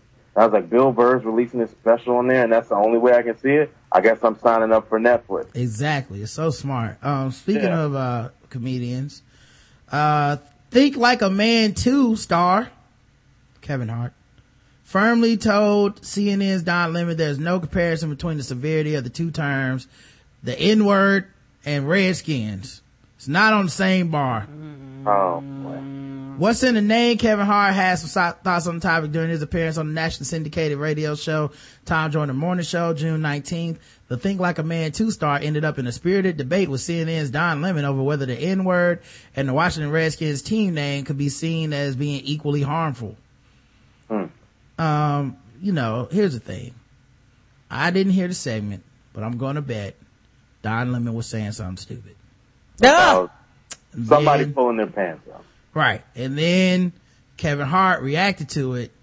But the bigger context of the entire discussion is the oppression Olympics are dumb as fuck. Like it doesn't matter which Yeah. one's worse. They're both fucked up. Right. They Yeah. both oppressed people. Yeah, like you shouldn't be calling people just like you wouldn't call someone to red, like he like Kevin Hart says, "Well, I ain't never called nobody no redskin." Uh, he said while trying to buy a car. Hart said when Lemon asked whether the NFL team's name has become an offensive slur like the N word, I've never been mad like get out of my this restaurant, you redskin. And uh, at that point, someone should ask, "Have you ever seen a Native American?" well, you know what? I mean, that's a very uh, basic level of, of dealing with a situation like that. I think uh, our country, our society is evolving, and slowly, but it's evolving nonetheless. And so, we got to look at this. We got. I think we do need to change the name. I think we should, and I think you know it's been historically the Redskins have, have been an organization that has been pretty late to the party on a lot of things. One of the last teams to uh, integrate, uh, you know, uh, that George Preston Marshall had tried to get uh, Bobby Mitchell to sing old Dixie songs like the Graydon fucking songs and, and everything like that. Uh, we they got to change it. Yeah. Am I more concerned of? Am, I'm not going to lie to you. I hope that they have players that can block for my black quarterback, RG3. Uh, I'm more concerned about that. But they need to change the name because more because if the people that it's against that if the if the Native American people are upset about it, they need to change it. It's simple al- as that. Also, why does it have to be as offensive as nigger before people go, oh yeah, it's racist? You know what I mean? Like, It- yeah, it don't we, be that. like, like, we would never call a team the California Chinks or the San Francisco Faggots or something like that because we know that those words are fucked up and you don't say them. Some, someone was telling me on Twitter today that this guy was like, well, d- doesn't, uh, people choose to be offended by the words and you know i would never let a word offend me i was like easy for you to say white man in america but yeah. it's you know for other people it does have context and i was like the same reason i don't call my wife a bitch is the same reason that that that that i know that it's not just like if I said that to Karen, I can, and she got mad, I wouldn't be like, well, you just chose to be offended to the word. No, you intent matters. Yes, it does. And he was like, well, that's different because it's somebody you love. I said, well, you're a stranger, right? And he's like, yeah. I was like, if you started this conversation with, hey, nigger, do you think I would be talking to you right now? Cause I wouldn't. I, he was right. like, well, I didn't look at it that way. It's like, obviously, like, it, intent matters and there's no good version of, a, a racial slur to in this case to be like, oh no, I got confused. I was listening to rap and they call each other redskin. We all know that it's fucked up. It's, yes. It just yeah. shouldn't be done. And, and society is developing and pushing back on this. And, you know, it's very funny because it's like, this is what progress looks like and people will fight it even while they're just on the side of being wrong because they hate change. They right. anything. Yeah, they don't even really have a dog in this fight. Like, mm-hmm. well, I, I, mean, isn't it celebrating? Why will, will, your life really be so fucking different if you start calling them the Washington Warriors next year? Would it right. really fuck your life up? Would you like lose your job? Would a kid somewhere die? Like, it, nothing bad will happen if you call yeah. this team a different fucking name people have their so much identity wrapped up into uh, a lot of these sports teams, and it's uh, it's uh, well they don't call like fan isn't short for fanatic for yeah. it's, it's it's short for fanatic for a reason. Yeah. But I mean, people. I mean, we really gotta. We really gotta. Look, I just you you know what it is, yeah. dog. I just hate to see black people defend systematic and like dumbass racial oppression sexual oppression. I just hate to see it because we know what it feels like. And it was used yeah. against so, you. So it's like instead we become defensive. Some of us become defensive where it's like, well, it's not as bad as us. It's like, yeah, well, that was wrong too. And this is wrong. Right. It's like you got to take the history of the bad shit that happened to your to your culture as a reason to be empathetic towards others. Yeah. So if you can't do that, then then what the fuck are you doing? Yeah, Roy like Wood, Roy yeah. Wood, Roy Wood Jr. had a great joke about um ab- about that where he was like he he was like he he knew and I don't want to bastardize joke too much, but the the point was he knew a dude that was upset about the civil rights movement because other people were trying to get rights too now.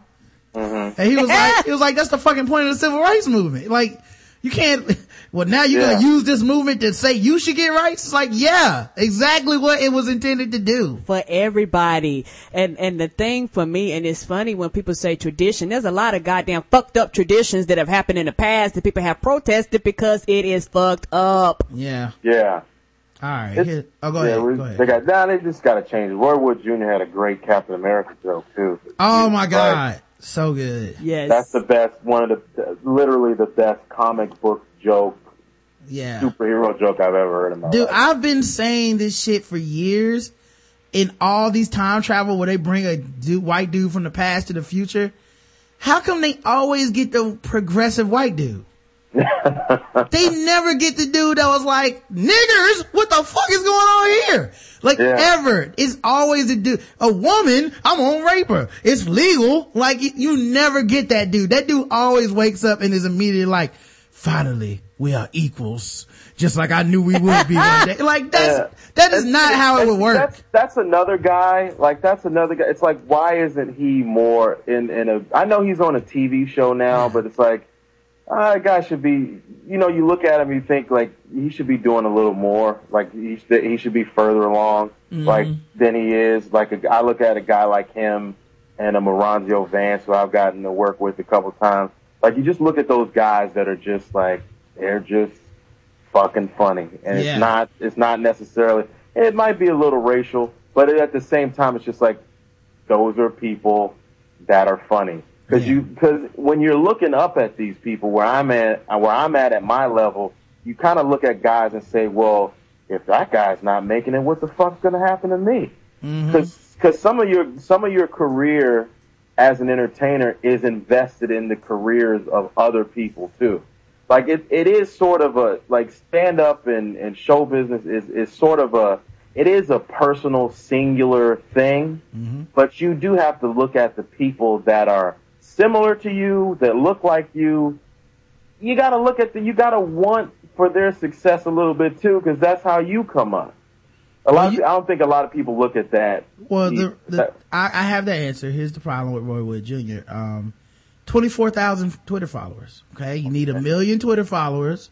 Then you get your stand up show. You get your special. You get your your uh, radio show. They give you. They put you on uh, TV. Uh, you get your own headlining sitcom.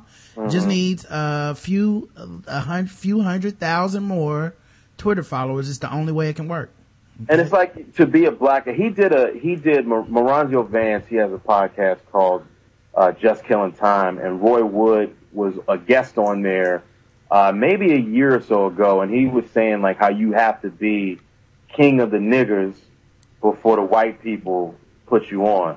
So like to Kevin Hart is that guy right now. Yep. And and and I no knocking him because he he worked hard. Now you say what you will, whether you whether you like, Like him or him, not, the guy put it he he put in that work, mm-hmm. Yep. and that's where he is. Like so, but it's like it, it, the the the trouble with with show business as it relates to black people is like it can own there can almost only be one. Always, which There's I always do not yeah. understand. It's like the Highlander and shit. Yeah, and it's like so you got you got guys like you know, and you got Chappelle and and Rock, and those guys are those are old. To most people, they're old. They're old. They're Jedi. They're Jedi guys. And then you got like Hannibal Buress, and then there's a lot of other there's a lot of other funny people I know because I'm involved with it. But for the most part, if you're not that guy, you ain't shit. Yep. So it's just and and and, and white people don't have that. They necess- not necessarily. They don't have that But thing where you kind of need a vehicle to push you to. You need to have the right connections. Like, yeah. it looks like the next dude that they're kind of pushing right now is, uh, Damon Wayans Jr. or whatever. And I like him. Yeah. I, like he's, yeah. like I, he's got a movie coming out. Uh, he, I think he's in that, like he's on, he's, he, has, he was in a Fox sitcom. He was um, in uh the he was he was on New Girl. Yep. And then he went over to Happy Endings, which Yeah. he should have stayed on. Then he went back to New Girl. So he's definitely like put there. Like I feel like you almost need a like a vehicle behind, like something pushing you Yeah. to help you get that. Because for for some reason, it's like if you're not in the right circle, you just don't get into the you know the the the uh, lexicon of like white people's view. Like you just don't get into their gaze if you don't get Yeah. pushed. Um, speaking of which, before we even move on, um, Roy Wood Jr. Um, things I think I think uh, his uh, album for from this year. We listened to it the other day. It's fucking fantastic. This is Oh, he's excellent. got an album out. Yes, Yes. yeah, See, I man. didn't know. I got to get it. Okay. It's so fucking good, man. He, he makes this joke, um, about, um, uh, how Muslims, American, how Muslims in America get treated wrong and all this shit. Yes. But it, like, it's about how every race that has to come up in America has to basically be slaves at some point. So like, you know, the Irish, black people, you know, like you have to go till the fields and all this shit. And then he, like the biggest, the big punchline of that is like, y'all never picked that cotton. Y'all never got, like it was, it's such a great joke, man, that only a veteran could deliver that shit, man. Like, yeah, y'all, everyone should go check that out. It's Things I Think I Think, um, a live album. All right, next topic. Um, Robin Thicke is coming out with an album called Paula. Oh God, really? Yeah, his new album Paula's in stores July 1st. Oh boy. It's, this uh, it better be greatness. This nigga cheated on his wife and has become the simpinest of simps. Uh, he's, his album is a way of redemption to try to get back with his wife Paula Patton, who honestly, man, if she ain't, she ain't listening no more, Robin. It's a wrap. Like, She been she been done turning you your music off, baby. if you couldn't get, get her back with real, like, real world actions by now, She Yeah. ain't coming the, back. Boo The album ain't gonna do it, man. The album is not gonna do it. It's the most stalkerist way of, you know what I mean? Like it's such Yeah. a I hope so. I hope one of her friends will listen to my album and tell her that I'm crying. You know, like, Tell her that I'm crying, Stacy. Tell her that I'm. can you just it like might- is that what track three is gonna be? Hey Stacy, can you talk to Paula? Track Yes. track four, uh, Paula's mama. Can you please just tell her I'm out here? Beep. Oh, my- oh, oh, my next song. My, my, my time ran out. I just wanted her to know that, that, that, that, I, that I love her so. It's gonna all Baby, be- Paula, Paula, Paula, Paula. I, I know you're there. Pick up, girl. Pick, pick, pick up the phone. It's gonna all be voicemail. Yes. I've texted you. I, I, I, I, I tweeted at you. I Facebooked you. Come on, girl. I done poked you. Come on. Well, he put the track listing out here. Uh, You're My Fantasy is track number one. Get Her Back is track number two. Oh, Lord. Still Madly Crazy. That sounds a little stalkerish. Mm-hmm. Number four is even more stalkerish. Lock the door. The fuck does that mean? From the inside to the outside, Robbie. That's the question. Whatever I want. Living in New York City. Love can grow back. Black tar cloud. Too little too late. Tippy toes. Something bad. The opposite of me. Time of your life and forever love. Y'all think he cheated on her for the material? Uh, I don't know. I need inspiration. I do. th- There is something I like about this though, is that it's almost like set, like a throwback to the seventies of when artists put their real lives on wax. Yeah. So it's like, oh, apparently Al Green is in love with this new woman. And that's why we got these tracks. album's love. Yeah. Oh, oh, apparently, uh, Smokey Robinson fell out with his ex-wife. Like, it's all right there to fucking see. It, uh, it is something old school about it, but this sounds like it's gonna be the simpingest shit ever. Right. It Yeah, better be that's- greatness. oh, that's not gonna end. well. I don't know. I feel bad for him. Cause I, I don't know about him, but there are some artists whenever they go through emotional turmoil, they put out the best shit. Well, that's the best thing also about being a public figure. You can be wrong and people will feel bad for you. Yep. Like, the, the album should be just, I cheated on this bitch. That could be the title and people would be like, hey man, he just telling it how it is, man. Just getting I, his I feelings out there. I've been there, dog. Yeah, I'm glad to see the brothers in the studio. You know, anything could have happened to him, but yeah, it's like the bar gets lower like shit if you famous. If this would have just been a nigga just talking some shit, everybody would be like, man, stop cheating. Yeah. Uh, so, uh, Ah, that's that's gonna be interesting to hear how that works out for him. Chris, have you heard about, uh, the Felon Bae, as people are calling them? I've heard about that. Yeah. So we go to yes all women to I will fuck this guy no matter how how heinous he was. What did he actually do? I don't know what he did. What did Uh, he do? he was in prison for street harassment, so, um, That's- really, that's- really undermined a lot of, uh, feminists there, but, uh, they don't care. Nah, he was, uh, uh, I think it was like armed robbery or some shit, man. Uh, he's a 30 year old felon arrested Wed- Wed- Wednesday on felony weapons charges during a sweep in the Weston Ranch area in Stockton, California. He's arguably the most popular suspect to ever grace the Stockton Police Department Facebook page. Meek's police photo, uh, mugshot generated 10,914 likes and 2,400 comments Wednesday night Ah, they had something to say, didn't they? to- from Wednesday night to Thursday morning. Many from women claiming to admire his, his looks. Hot. Oh my God, come to mama. Holy hell, I would arrest him too. Hottest bad boy I've seen. He could kidnap me any day, hold me against my will. LOL. Yes. Why is he, why is he breaking the law? He should be making millions modeling. Wowzers. One user set up a Facebook fan page for Meeks who is being held in the San, uh, Joaquin, uh, County Jail for $900,000 bail. Of course, not everyone's amused by his, uh, admirers. Uh, a lot of men are mad that, uh, this dude's getting all the props. Last night, uh, his, his penis pic leaked out, leaked all over the internet. What? Yeah, man, th- these women are fucking after this dude. Yes. And you know what? I say yes. And the reason why I say yes is because I be on Twitter. I see pussy popped all across my timeline all the time. I see, I even post the shit. I see titty pics. I see ass pics and I see guys doing all types of stuff and I just let them be. I just let you Yeah. be. You know what I'm saying? Like, I know it's gonna be some women that do that, don't get me wrong, but, uh, but most women just let y'all be. And it's just, a lot of men are very insecure, period. That, that's something that they don't want to talk about.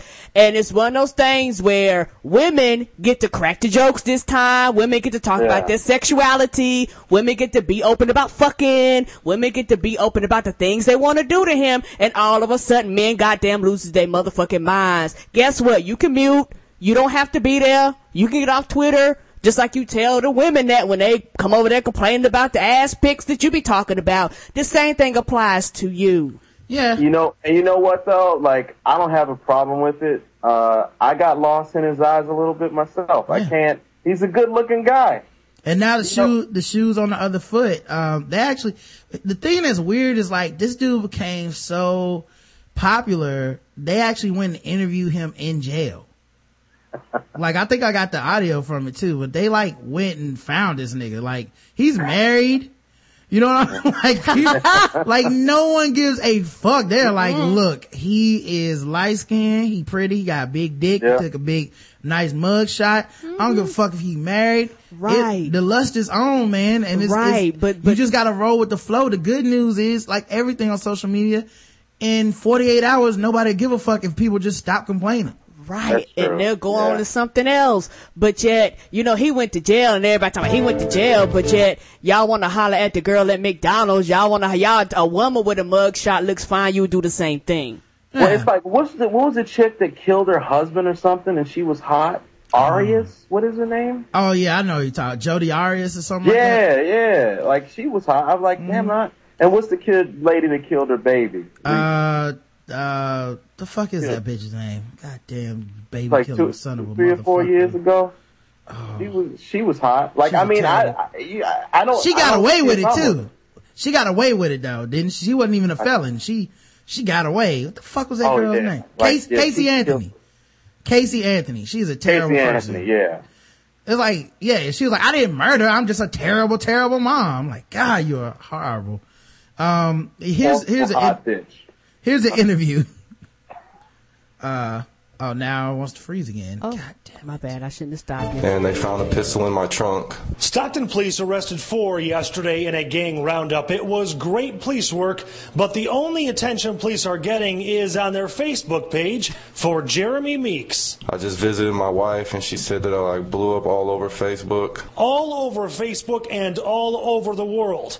On Stockton's I feel bad for the other three dudes who got arrested because they're like the other dudes in You know, I look good too. Yeah. Shit. They- they're like the other group, other Yeah. groups in the uh, R&B group. Yeah, They're they're, like- the, they're the other dudes that NSYNC and shit. Like, oh, so Yeah. y'all, y'all just gonna look at Justin? Word. Okay, then I'm gonna just turn gay. Like JC Chasez was a good is a good looking guy, but they didn't look they didn't like him. Mm-hmm. Personally, I have no problem with this. I hope they lock up all the good looking men. Then I'll be Right. out here getting in Like these streets. Average looking brothers. Yeah, about to come up. page, more than 24,000 likes and more than 6,000 comments. Vanessa Vieira writing, if this guy broke into my house, I'd make him forget why he broke in within 30 seconds. Yeah. Laugh out loud. Lady Santiago, I'd got 50 shades on that man. Oh, God, yes. TMZ has jumped on the hot convict bandwagon, as well as media outlets nationwide. But not everyone agrees. For instance, Lisa McAllister says criminals aren't sexy. Real men work, and ladies don't fawn over criminal trash. That's Have some self respect. Yeah, whatever, lady. You hate Yeah. her. The criminal himself didn't know why he was so popular until I told him. Well, I appreciate that, but I just want them to know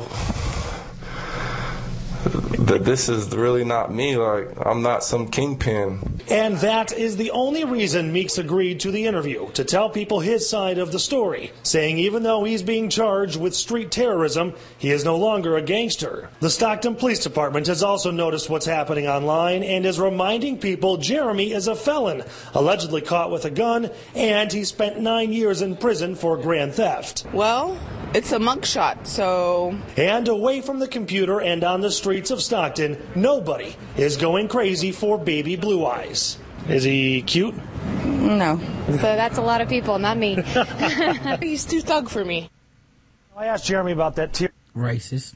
Teardrop on the uh-huh. side of his face, and he simply said he's done some things in his past he is not proud of. And that kind of brings up the, the main point of this conversation. We never want to glorify or put people like this in the news for reasons like this, but a lot of you are talking about it online. And for those of you who are doing it, we kind of wag the finger of shame at you. We never want to put these people on a pedestal. Oh, but you fuck- did it anyway. You did Oh, the fuck story you. anyway. Fuck you. Oh, Yeah. you just another one of these jealous ass haters of Felon Bae. Oh, we don't want, so shame on y'all for lusting after this criminal. Right. Who the And- fuck are you to decide? And, and and to me, a lot of it boils down to women aren't supposed to have goddamn sexuality, and the only time a woman matters is if she's she's sexualized by men. But a woman can never sexualize a man. She can Yeah. never want to fuck. She can never say that dick look good. She can never say I want to suck it. She can never say I want to be fucked by. Don't don't say that. Oh my god, Yeah, he- women with sexuality. Oh. yeah, he's just s- mansplaining at the end and shit. Like he didn't need to editor- editorialize that. He could have just as easily ended the fucking thing with, and uh, you know that, and we're talking about it because you guys are talking about Yeah, it. The just, end. yeah, just shaming. A lot of it, a lot of it boils down to just shaming women Yeah. about sex and sexuality. We don't I, mean I to- love the jokes. We don't mean to glorify them, but we are the only news station that showed up to interview him and put him on the internet. But hey, Yeah. It's like, I mean, I, I don't think he's not that great looking. I mean, I got a new tie. Nobody said anything to me in the office. I, you know, this is a suit from Men's Wearhouse. But yet still, I mean, of course it was a discount, but nobody said anything I about didn't. me. I tell you, good. I didn't have to steal it. I'll tell you that much. I saw one asshole who took two pictures of himself, and then he put up two pictures of uh Jeremy Meeks, and he was like, "Yeah, see." Uh, he didn't look good in this other picture, so anyone could take a good picture. And both of his pictures were ugly. I was like, what are you talking about? You know what I mean? Like, as the dude that's mad, both of your pictures are ugly, and you just sound, you just look like a dude that's hating. Stop hating. Right. You just give him his props. He's a good looking guy. Yeah. His mom, his mom and dad, good genes. The good news is he's in prison. Okay. Yeah. We're on the outside, guys. We got freedom working for us. And My, my only thing is, why did he rob people when he had those eyes? I know. Well, that's, that's, I wonder if, my real question is, would Mark Cuban cross the street? Cause he does have a don't think he tattoo. would. My, Mark Cuban might have did. who knows? He might gonna- say, "Can you knows can, what can you play basketball, boy?" Yeah. He would, he wouldn't have crossed the street with too locked into his eyes. I don't know. Shit, he's a good looking guy. He has a hoodie and a face tattoo, but I just can't will myself to cross the street. You know, I was I was hanging out. I was hanging out with Mike Lawrence one night. We were we were when we were working with Chris Hardwick one time, and there was this weird looking dude that had these face tattoos. And Mike and I were talking. We were like two nerds going to go see Spider Man uh, two, and there was this weird creepy guy with all these face tattoos. And we it was happened to be this girl in front of us, and she was kind of cute. She had on like some low cut shorts, and the guy looked was looking at us to look at the girl, and we were, he was like, he was like. And then Mike was like, Mike looked at me. He said, "Is, is that girl gonna die tonight?" And I said, and I said, Mike, are we gonna die tonight? I don't know about. We all might die tonight. It's not just about that girl. It's about us. It's about us too. I don't want to die either. yeah, it's always weird, by the way, when dudes hit you with the, uh, the heads up in public of check out that Yeah. girl. Cause, uh, it is, it's weird because we're, I'm not into necessarily what everybody else finds attractive. You know what I mean? Yeah. Like, like I'm a little, I skew a little outside of the mainstream when it comes to like what I find uh, attractive on a woman. But there's this like so- solidarity or something like, look at that one. And I'm like, and nigga, I saw her five minutes ago. Stop. Uh, yeah, yeah, You're creeping yeah. me out, I- sir. it's cool when people do. I I get it too. Like I, it's happened to me a couple times, and it's like, yeah, she's. But we're all guys are creeps, and I just had to realize that I was a creep too. Like I Yeah. try to, so I'm a nice guy. This is this is when the yes all women thing came out. It's just sort of like you have to you have to control your urges. You have to do certain things so you don't present yourself as a creep. Yeah, I don't feel bad about that shit because Yeah. like ideally what they're saying is like they don't want to be feel threatened in certain environments and they don't want to and and and a Yeah. lot of guys take it too far and all this shit. Mm-hmm. I think what a lot of dudes get when they read that is they get insecure and they start thinking like women don't even want you to be attracted to them if they don't like you. They don't even want you to like look at them and shit. But it's like I exist in the same world as everyone else. I've opened doors for women and nobody's ever fucking said anything to me about it. And I've never had this, the TJ Holmes like existential crisis or alleged oh, child God damn it, endangerment. son of a. Sheriff's deputy say it. But uh, yeah, I've never had this like TJ Holmes existential crisis about opening doors. I've never had, uh, I've never said anything to some woman that was like, got me slapped in the face or a drink thrown at me, anything Right. like that. Like, I, I, I think I'm well on the line of respectable dude Yeah. that, you know, doesn't want to bother these ladies. I, I just think guys push back because they feel like they're being shamed out of being even attracted to women. It's like, nah, that's just your insecurity. They, Yeah, they're not talking exactly about what you. it is. It's forcing. It's forcing.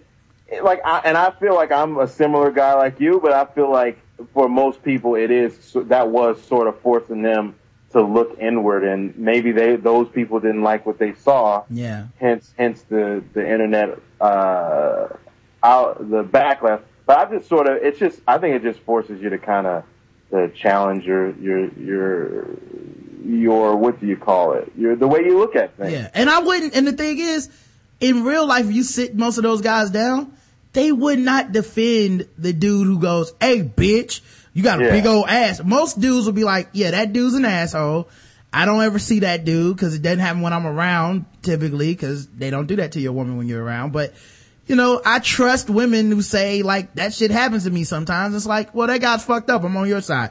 I don't need to be on his side. You know, I don't need to not take a side. Uh, And I'm sure, you know, some things of feminism, quote unquote, goes too far and all that stuff. But to me, that wasn't an example, man. And, you know, and then when you see people push back on her for liking this dude, for, on women for liking this dude, you just realize like people just have a huge problem with women having any type of control over their own sexuality. Man. Any, it don't matter what it is. You, as a female, you cannot have any control over your sexuality. I would even period. say the debate about birth control is about women's sexuality more than it's about actual birth control. Of or, course it is. or pr- pr- any of that And- shit. and- it's, it's like women gonna get these pills and start fucking. We gotta stop it.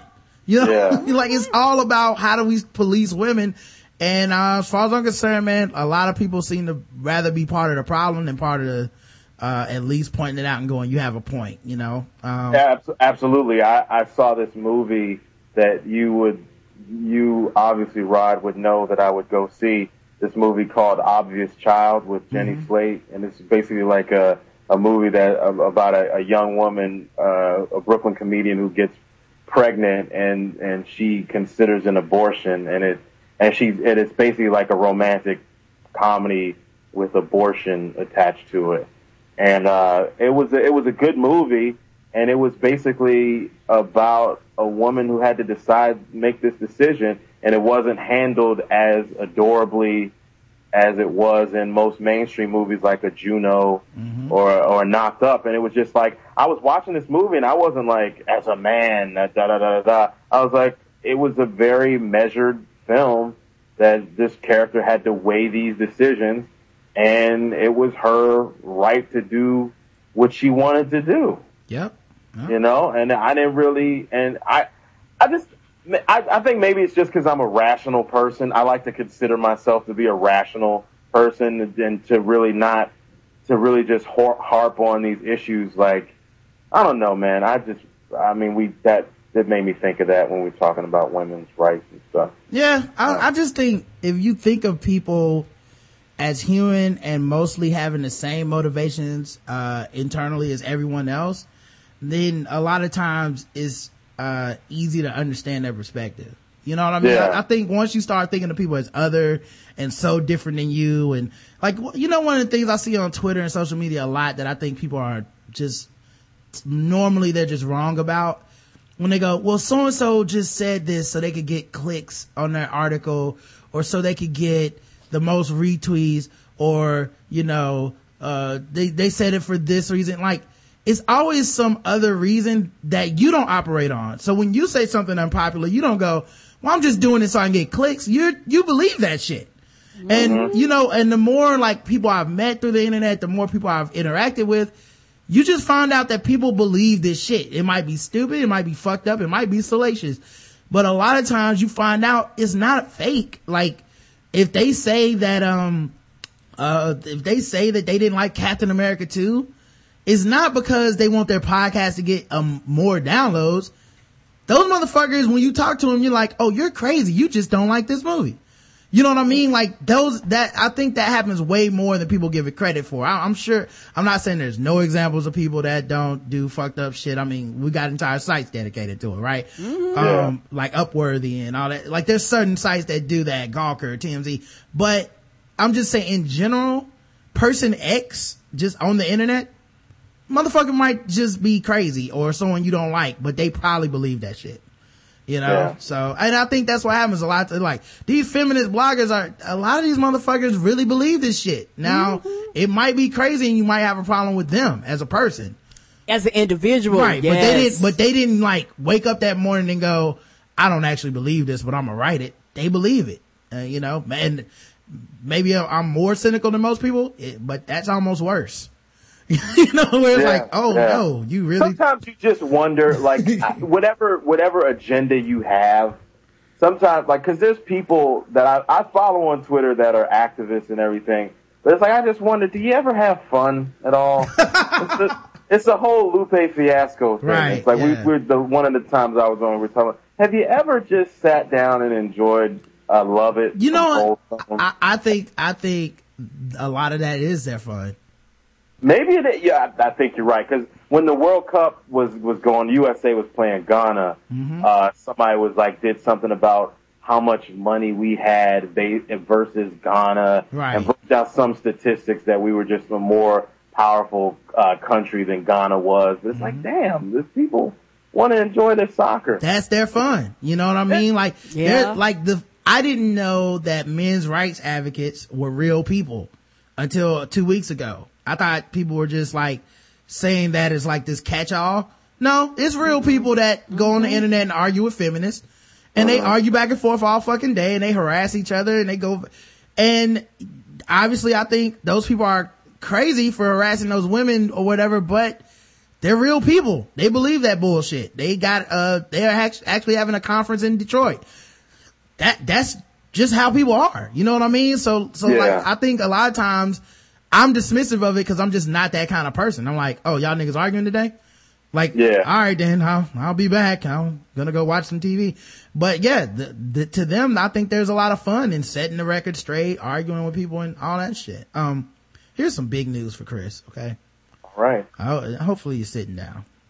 Uh, I'm kind of glad you're not on camera because I don't want to see anybody see your reaction to this, but okay.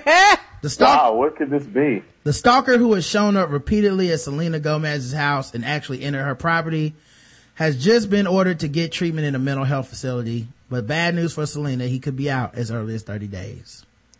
Well, uh, somebody's going to have to do something about that. Yeah. Now that somebody's going to be me. Although Selena's gone astray for me a little bit, man. I don't know how I feel about her now. Man. Oh, what happened, man? Y'all, y'all used to be your chick. I'm just hearing all these things about her getting back with Bieber, or they mm. hugged each other and took an Instagram picture, or some shit. I don't know, man. I, and then she's messing with what's his name, Legolas. Mm-hmm. What's my, my man's name from uh, Lord of the Rings? Oh, she messing with that dude? I didn't know that. So, so they say. Like I oh. saw, I saw something on one of them sites. So I don't, I don't know how I feel about her. But then her being with Legolas, what's that man? Damn it! I hate when I can't think of the Legolas. name. Uh, I know the character in the movies is Legolas Jenkins, but I don't know what. I don't know his uh, real name. Uh, I have to look that shit up now. Somebody look it up. She was messing with him, and uh, he's like my age. I think he's older than me. So Orlando Bloom. Orlando, Orlando Bloom. Bloom. Good. Yeah. So I don't have to feel that kind of. While I did not like that, mm-hmm. it sort of made me feel good. Like, oh, okay, this dude is like like in his thirties and he's messing with her. Yeah, I, so. I thought I had never seen her before. Really, I wasn't into her like you. Uh-huh. And I saw that Spring Breakers movie on, uh, I think your recommendation or someone's recommendation, and it, it's, okay. I thought it was horrible, but, um, she, she's in it, and she looks like a little kid to me. So I was like, oh, Chris is into this. well, I mean, you know, she's pretty. Now, I'll, mm-hmm. I'll say like my new girl, I've sort of moved on from her. Okay. To, uh, okay, so Orlando Bloom's 37. Damn. Yeah.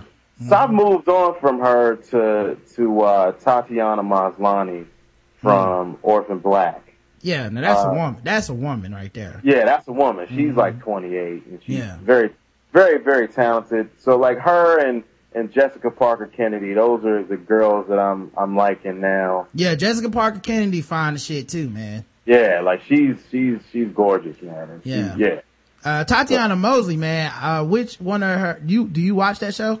yeah, yeah. I just Uh, watched the which- finale this morning. Which one are, I'm, I'm not caught up, but which one of her personalities is the most attractive to you? That's well, I would say. Well, let's start with my my favorite character is Allison because I think there's there's more there's more comedy out of that, uh, and it's I think I think a lot of the show sort of centered around what she was doing. I think like the first season, like, and they kind of built off that with the second, and now they kind of sprawled out. Um, I would say, man, I would say, uh, maybe Sarah. I think maybe Sarah would be. I don't know, but see, Cosima's gay, but she seems to be like, like one of the sweeter, sweeter versions of her. Um, that's that's kind of tough. I thought that would be easier. I would say it's anywhere between uh, Cosima, even though she's gay, and Sarah. Yeah, we cor- really don't. We really don't know how Beth was. The correct, the correct answer is, uh. Yeah. Okay. Yeah, okay. that All was a- So I'm, all right. Good. Yeah. Good. Okay. So, that was, correct That was the correct answer. but then I Um, didn't want it to be like that Chasing Amy thing where it's like she's gay, but like Yeah, I don't care about her being gay. I'll just, like, that's the thing. You can be as thought you gay. meant if like if I wanted to hook up with her. No, no. I mean, Oh, which one? I mean, what does that have to? Even if you wanted to hook up with her, it wouldn't matter. She can be gay as she fucking wants. It doesn't make me not be attracted to her. I can still be like, she fine as shit. She, Okay, you know, alright. she Yeah, just, yeah, yeah. she just gay and fine. I'm just, I'm not gonna try to like ho- holler at her or change nothing, but Oh, okay. I thought you meant like if there was a possibility for a relationship. So Nah. yeah, Cosima would be the one. you're such a hopeless romantic, man. If I would have walked, if you walked in the bar and is drinking, I'd be like, God damn, who is that? And then it's like, oh, she's kissing another woman. I'd be like, that's even hotter. But I wouldn't like go mess up her party. I get it. You know, I respect But to me, like I, that happened before. Like when I hit on this girl one time, and she was like, "Oh, I'm gay," and I was like, "Oh." Yeah. Uh, At least you didn't pull the, well, you ever had somebody try to change? Right. Like, uh, you respected dude. her. that's gotta be the Yeah. worst. Like, that's gotta be like a gay dude hitting on you. You know what I mean? It was like, hey, uh, I- I'm straight. But yeah, well, you ever had a gay dude? Uh, actually, uh, I don't want that. That's, that's Yeah. the, the, the part when I referred to being straight. That's what that was about. Yeah, one gay dude called me Mandingo one time. I was Chris pulling them. like when I had, I was a little more svelte back then, but Yeah. like that, that's when I was like a good size and I didn't even know it. I still Mm-hmm. thought I was fat. And, but like, I remember that this was right, right around this time of year, uh, the pride parades start happening in, in major cities and stuff. So I was living in Chicago at the time and I had like, I didn't have any, I had an ear, in, I had like swimmer's ear. So my ear, one of my ears was clogged up mm-hmm. and I had to walk. I had to walk to the hospital, and I had to walk through the gay pride parade to get to the, to get to the hospital. And I did, for some reason, I did have on a salmon shirt. Were you Like I- still, were you still, were you still wet from, uh, the swimmers here? Like, No, no, this was a couple days. This was Oh. a couple days after, and like he was had wet to him, though. shirt. Huh? I, I, I said he looked at you and seen you all wet in that salmon. Mm, he must have just got out the lake. and the water was just dripping all, All over your body. No, but so I was, I was, uh, I had the ear infection or whatever the fuck I had, and I was gonna go get the doctor to drain my ear, and so I, I had to walk through the pride parade, and this guy sees me, and he says, "Hey, Mandingo," and, he, and he was like, "But you're probably straight." I know. I was like, "Yeah, I am," but thanks for the compliment, man. Thanks for that racist comment. Uh, And I kept it moving. I think was he black or like what? I don't even remember.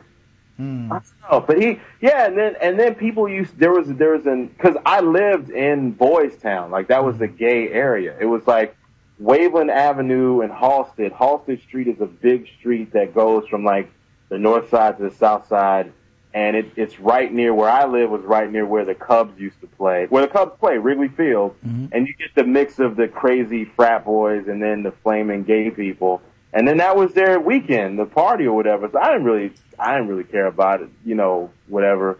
Uh, but there used to be an I, there still is an IHOP there, I'm assuming, and uh, people used to say, "Oh, that's the gay IHOP." I was like, I don't Oh Lord, the gay IHOP. That's you know a good what? one. All IHOPs are gay. All of them are gay. They have Rooty Tooty Fresh and Fruity. There's nothing more gay than that. have you ever, as a straight man, have you ever tried to order that? It's impossible to say out loud. I've tried. Let Yeah, get the I'll take the, uh, I'll take, uh, that one. The tootie, the root, the You want Rudy the, Tootie. you want the Rooty Tooty Fresh and, uh, I just want that one. want, sir? Say what you want. Right. Go ahead. It's fine. It's the only Dang place that, that IHOP. There's no judgment here. the gay IHOP is the only place in America where you can say Rooty Tooty Fresh and Fruity and it's fi- okay. Yeah. Yeah. I've gotten hit on a couple times at that IHOP, but I didn't really care. And like the, some of the servers were gay and I would know, I knew them because I used to, when I, I used to work at Best Buy and I would get up, like I used to have like a six or seven o'clock shift mm-hmm. and I would get up early and eat a big breakfast at IHOP and that would take me through the day. So I knew, I started knowing like some of the servers and the guy was like, I'm, he's like, I'm Chad. I was like, I know, I know you, Chad. I've had you before. And he looked at me like I fucked him before when I said that. but I was just like, you've served me before. Like he looked at me weird, like like I like I thought that we fucked one time. I was like, no, no, like, we you've served me before. You, you cool, yeah, man. Maybe, um, that's, maybe because as men, we're not used to being complimented that much. Yeah. Um, maybe, may, maybe that's how uh, dudes end up like having a gay experience. They just, they can't not take the compliment, you know? So it's, Oh, Lord. it's like, oh, hey man, dingo. And it's like, oh, I'm straight. You ever had your dick sucked by a man? Uh, I, I mean, I've never been so flattered. I mean, you're offering. if you're gonna offer, I don't want to be impolite. I, I, Next thing you know, you're giving a speech about how being gay is like being an alcoholic. oh Lord. You just have to learn to say no. I used to say yes to every blowjob I ever got. Uh, I had to learn how to say no. I had to learn that you you gotta put the cup down sometimes. we uh, at my job we've sent uh, things to Boys Town, and every time I seen Boys Town, I always imagine like the mailman going there and like everything is like rainbow colors in the whole town and all kinds of things. I know that's not true, but that's Well, just what I imagine do, when I s- They do have, you're, no, you're not wrong, Karen. Uh-oh, I mean, your imagination's kind of, I mean, there's rain, like there's these phallic things, uh, on the street. Like they really changed that neighborhood because apparently before I, I moved there in 2003 and I left 2007. But before then, they used to, that neighborhood used to be really bad. Like people used to rob it all the time. Like my favorite video store, if you guys remember what video stores are, there used to be this place called uh, LA Tan and Video. I don't know if it's still there, but you can get a tan and you can get movies. And that was that. That was like my favorite place to go for the movie. Um, and they would, and and the guy would tell me, yeah, people used to rob this place. And by the time I left in '07, they had a Whole Foods. The neighborhood the property value went up. My rent got higher as I was leaving. And they really changed the neighborhood. Like they had a great pizza place called Pie Hole. Um, it was, it was good pizza. too. It was really good. Hey, it's just What funny. Like, name. it's just so funny how, uh, gay people have so many like puns on gay shit. Like, Yeah. comedians can't even beat it to them. They already got it. It's like, true. did the, Like, did the, I, did the IHOP have extra I's and O's in it? No, like I have. Nah, dude, like it was just good. Like I didn't, like I didn't even think about it that way because they knew, like the people, the guys, like that I work with, they knew where I lived, and they was like, "Oh, that's that's the gay IHOP." I was like, "Get the fuck? Who gives a shit if it is or if it isn't?" Like my fatness was like superseded my like homophobia. Yeah. Like, like the the pizza plate, like the this girl, like that one of my boys, his girlfriend, like worked in a bar and she would know all the spots. And she was like, "Oh, let's go to let's get this pizza from Pie Hole." I was like, "Where is this from?" Mm-hmm. So he's like, "This is Pie Hole. Isn't that in Boys Town? Isn't that the is that a gay pizza place?" Yeah. I was like, "I don't give a fuck. The pizza's great." that's all that matters. right. Yeah. Are these people who have sex with guys? Do they make a good product? Yes, they do. Well, then I'm I'll here for it. go it. Then I'm that's what I'm there for. Can't believe we got on this from Shay Cruz pleading guilty to f- felony stalking of Selena Gomez. But, uh, I guess what we learned is that Chris has moved on and, uh, I feel like that's healthy. Um, she looked kind of, she looked a little too boyish for me. Uh, uh she needs She got it. She's gonna, gr- like, there's pictures of her when she looks really great. Like, like she's, I think she's very attractive, but I think you really, when she gets around 27, 28, hopefully she'll look more grown, but she, she's bad though. I'll wait till then, cause no, Yeah. no, I felt like I was like the, like Chris Hansen was gonna come in my house when I was looking at that movie. And I was like, the, like, you know it's bad when you're looking at a movie and it's a movie with a whole lot of fucking in it and you're like, I just hope she doesn't get naked cause I feel like that would be illegal. That's gotta be against some laws. I don't know. Ah, that should be pixelated. like what is what is the age of what is the age of consent in Florida? Um, what is going on here? I So ain't trying to get locked up. yeah, Well, the thing about that movie for her, that was like her dipping her toes into saying like, I'm gonna be a bad girl. And like in Getaway, she says like fuck or shit a couple of times. But the other girls, like the, the Ashley Ben, Ashley Benson, she, you know, went, went in, she was making out with Franco. What's the other, the, the school, the girl, what's her name? Uh, shit, man, what's wrong with me? The other girl that, that used to date Zac Efron from this, the, oh, the, I don't the I don't know any of these white women. High school sorry. me, but I hate when I don't, when Oh. I should know their names. Yeah, I, Uh, I can look it up for you, but uh, Yeah, I'm trying to do it, but my computer. yeah, computer. they're might- trying they're trying to make a part two to this shit too, which is weird. Like The, why? the thing about that movie, uh, they killed a lot of black people in the, at the end. Yeah, it's not good, man. I watched this shit and was mad. It's not good. Vanessa Hudgens, is that what you're talking about? Vanessa Hudgens, yeah. Yeah. She she was more they more went in on those roles than than Yeah. uh, Selena did. Selena was just trying it out. Oh, that was a bad Yeah, movie. I dipped in and out when Roger watched that. yeah, that feels like I don't know. It feels like she's trading on herself having a kid like image, and maybe she's been a child star or something, and that's where it's coming from. But I don't Yeah, know. I, I could I couldn't do it, man. I it was that awkward stage. She's in that awkward transition stage. I I couldn't. I was like, oh, I just hope nothing bad happens to you in this movie. Um, let's play our games, man. We've been we've been chatting for a while. It's time to get to the game so we can get out of here, guys. Um, of course, the first game is a game we like to call "Fucking with Black People."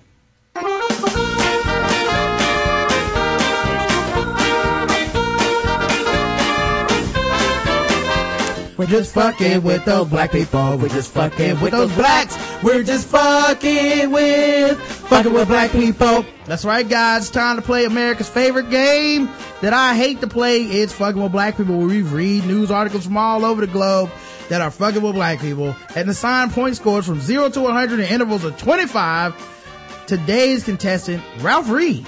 Ralph Reed. Seeking to encourage social conservative activists to persevere in the fight against same-sex marriage, Faith and Freedom Coalition founder Ralph Reed drew parallels between the ongoing debate over marriage equality and the nation's long struggle over slavery and civil rights for African Americans. Speaking to about 40 attendees in an afternoon breakout session during the organization's annual Road to Majority conference, Uh, that just sounds so funny as white a bunch of white people having a conference called Road to Majority. Anyway, Reed, The road ended. You got there. yeah, Ma- shouldn't it be majority on the road? Because I feel like you guys are in there. Reed gave a speech in which he suggested that 1857 Dred Scott Supreme Court decision, which ruled that African American slaves remained the property of their owners even if they traveled to or resided in free states, held a lesson for contemporary conservative activists concer- concerned about what they see as judicial overreach in the issue of gay marriage.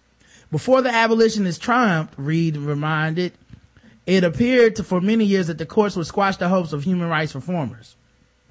Now, the irony of him using the decision that granted people rights, you know what I mean, to to to demean a, to demean a decision that would grant people rights as far as the right to get married is crazy. It's always been crazy how people have viewed this idea of like, well, gay people getting married somehow hurts my straight marriage. It don't got nothing to do with it. Um, the battle looked like it was lost, but it really wasn't, Reed said in the media aftermath of the Dred Scott decision, which went on to embolden abolitionist activists. And that's kind of like where we are right now. Anybody heard lately that we're losing the marriage issue? Anybody heard that argument? You notice some similarities? I'm not comparing slavery to same-sex marriage, okay? I'm just pointing out that when you have these fights, what's interesting is that if you look at the same-sex marriage, it's now legal in 17 states. But he's not comparing the two guys. He's not. Word. He's just making a comparison, but not comparing the two. Reed said he was not counting the states that have changed since last year's Supreme Court that struck down the Defense of Marriage Act. According to the National Conference of State Legislatures, since the beginning of 2011, eight states have passed legislation. One adopted is by adopted by initiative, and three allow same-sex marriage as a result of court decisions. In sex, in six of the states that adopted same-sex marriage by legislation, they overturned the previous statutes that prohibited same-sex marriage. Continue read. Only six of them, six out of those 17, six out of those 50 states have done it by referendum or by state legislature.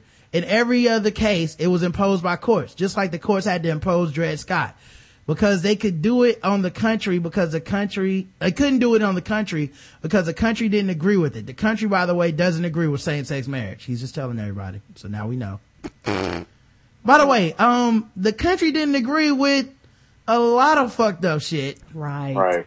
Like the country didn't agree that black and white people should be able to get married. They didn't agree that black people shouldn't be slaves. They didn't, there's always some people that didn't agree. There's never going to be 100% consensus on any issue in America. What we do know is right and wrong, and morally it is fucking wrong to tell two consenting adults they can't get married. Period.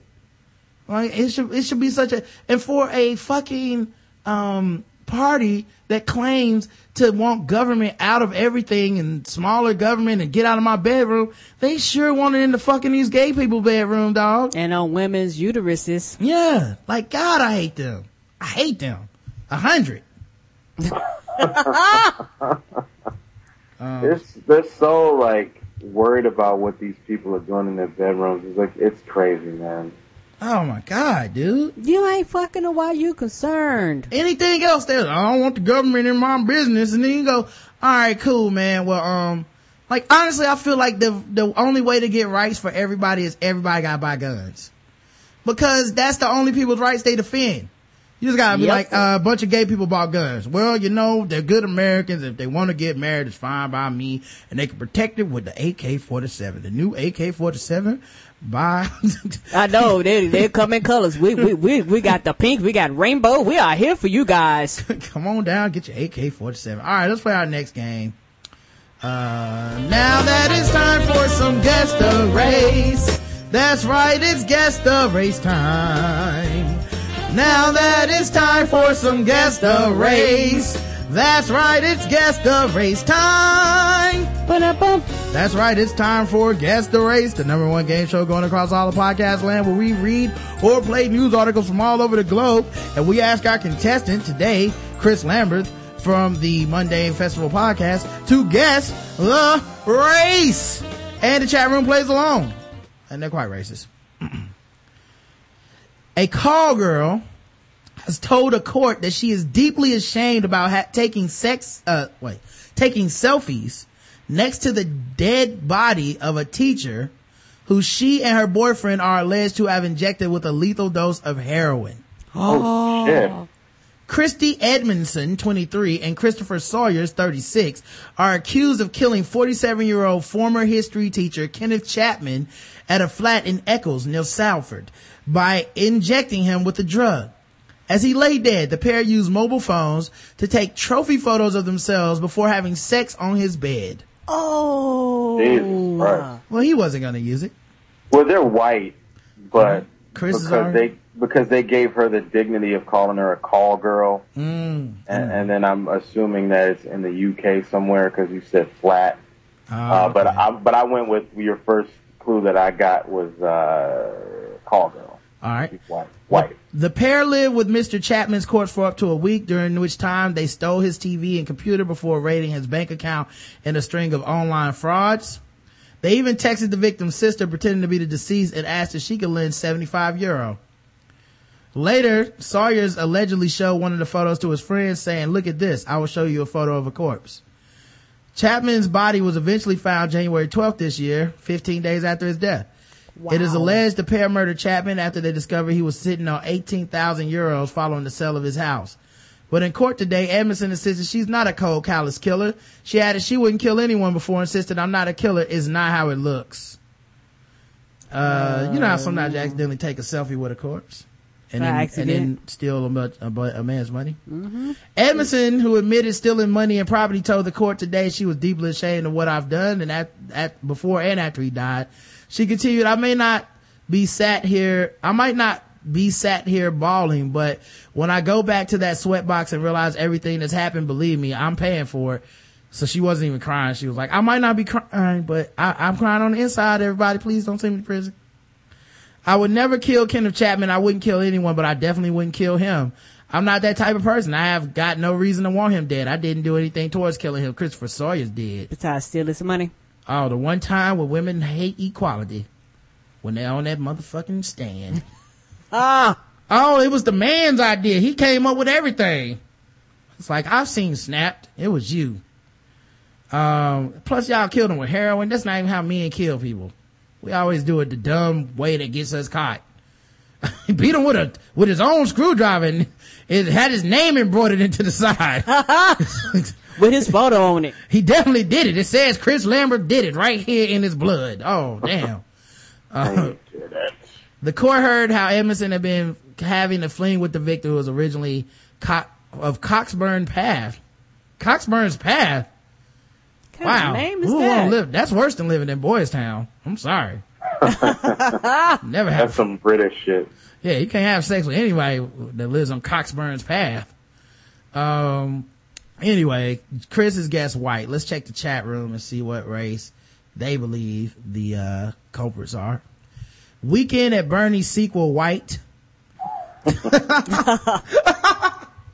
Teena Marie and Rick James Chonilla cuckolds.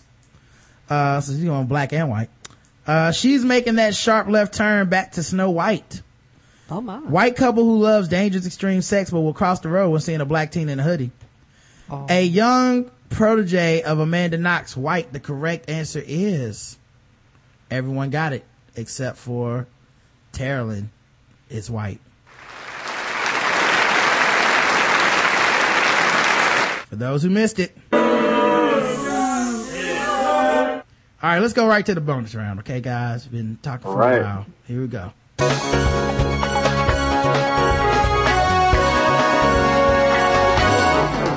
Double the points, double the race, double the points, and the race. That's right, it's double the points, double the race, the bonus round of Guess the Race. Chris, so far, one of one. But now it's the bonus round. Are you getting nervous? A little bit. A little bit, man. All right. See if you can go two for two. And it's very short. Guess the race. Uh, hold on, wait. I just realized oh, one of these keeps playing. Let me go ahead and close that one so we don't get any more interruptions. Uh, cause that was whack. All right, here we go. Turn my volume back up. And there we go now. And why is the volume down? Oh, there. Local man is arrested accused of trying to actually kill his neighbor with hot food. Police say Edward Holly had been in an ongoing feud with the victim in an Orlando neighborhood. They say he used hot, greasy grits as a weapon. WESH 2's Black. Daniel has more on the piping hot attack. Edward Holly? Yes, sir. The judge laid out the case against 59 year old Edward Holly. All right, you have a attempted second degree murder charge. This is the uh, throwing the hot grease on somebody. The arrest report says Holly and a neighbor, 29 year old Daryl Blacknell, had argued and pushed one another Tuesday evening. Holly told the younger man if he came around again, he'd throw grease on him. So midday Wednesday, when Holly saw Blacknell on his porch playing cards with mutual friends, he's accused of going into his home, heating up some grits, and tossing them on his neighbor. On the victim, suffered um, second and third degree burns. Blacknell told investigators that the pain Did you was do that, or did the we hadn't news, seen had any interest in speaking Rob? with us. But in the report, it says Blacknell was burned over 30% of his body. The hospital says it can't give us a condition update. Cops say Holly told them, if you're going to arrest me, then arrest me now, because next time I'm going to kill him. The state would be asking for a high bond in the amount of $75,000 due to the facts of this case and due to the defendant's history. That history, according to the judge, includes felonies and misdemeanors, mostly robberies, larcenies, and thefts. The judge did set a bond at $50,000. All right.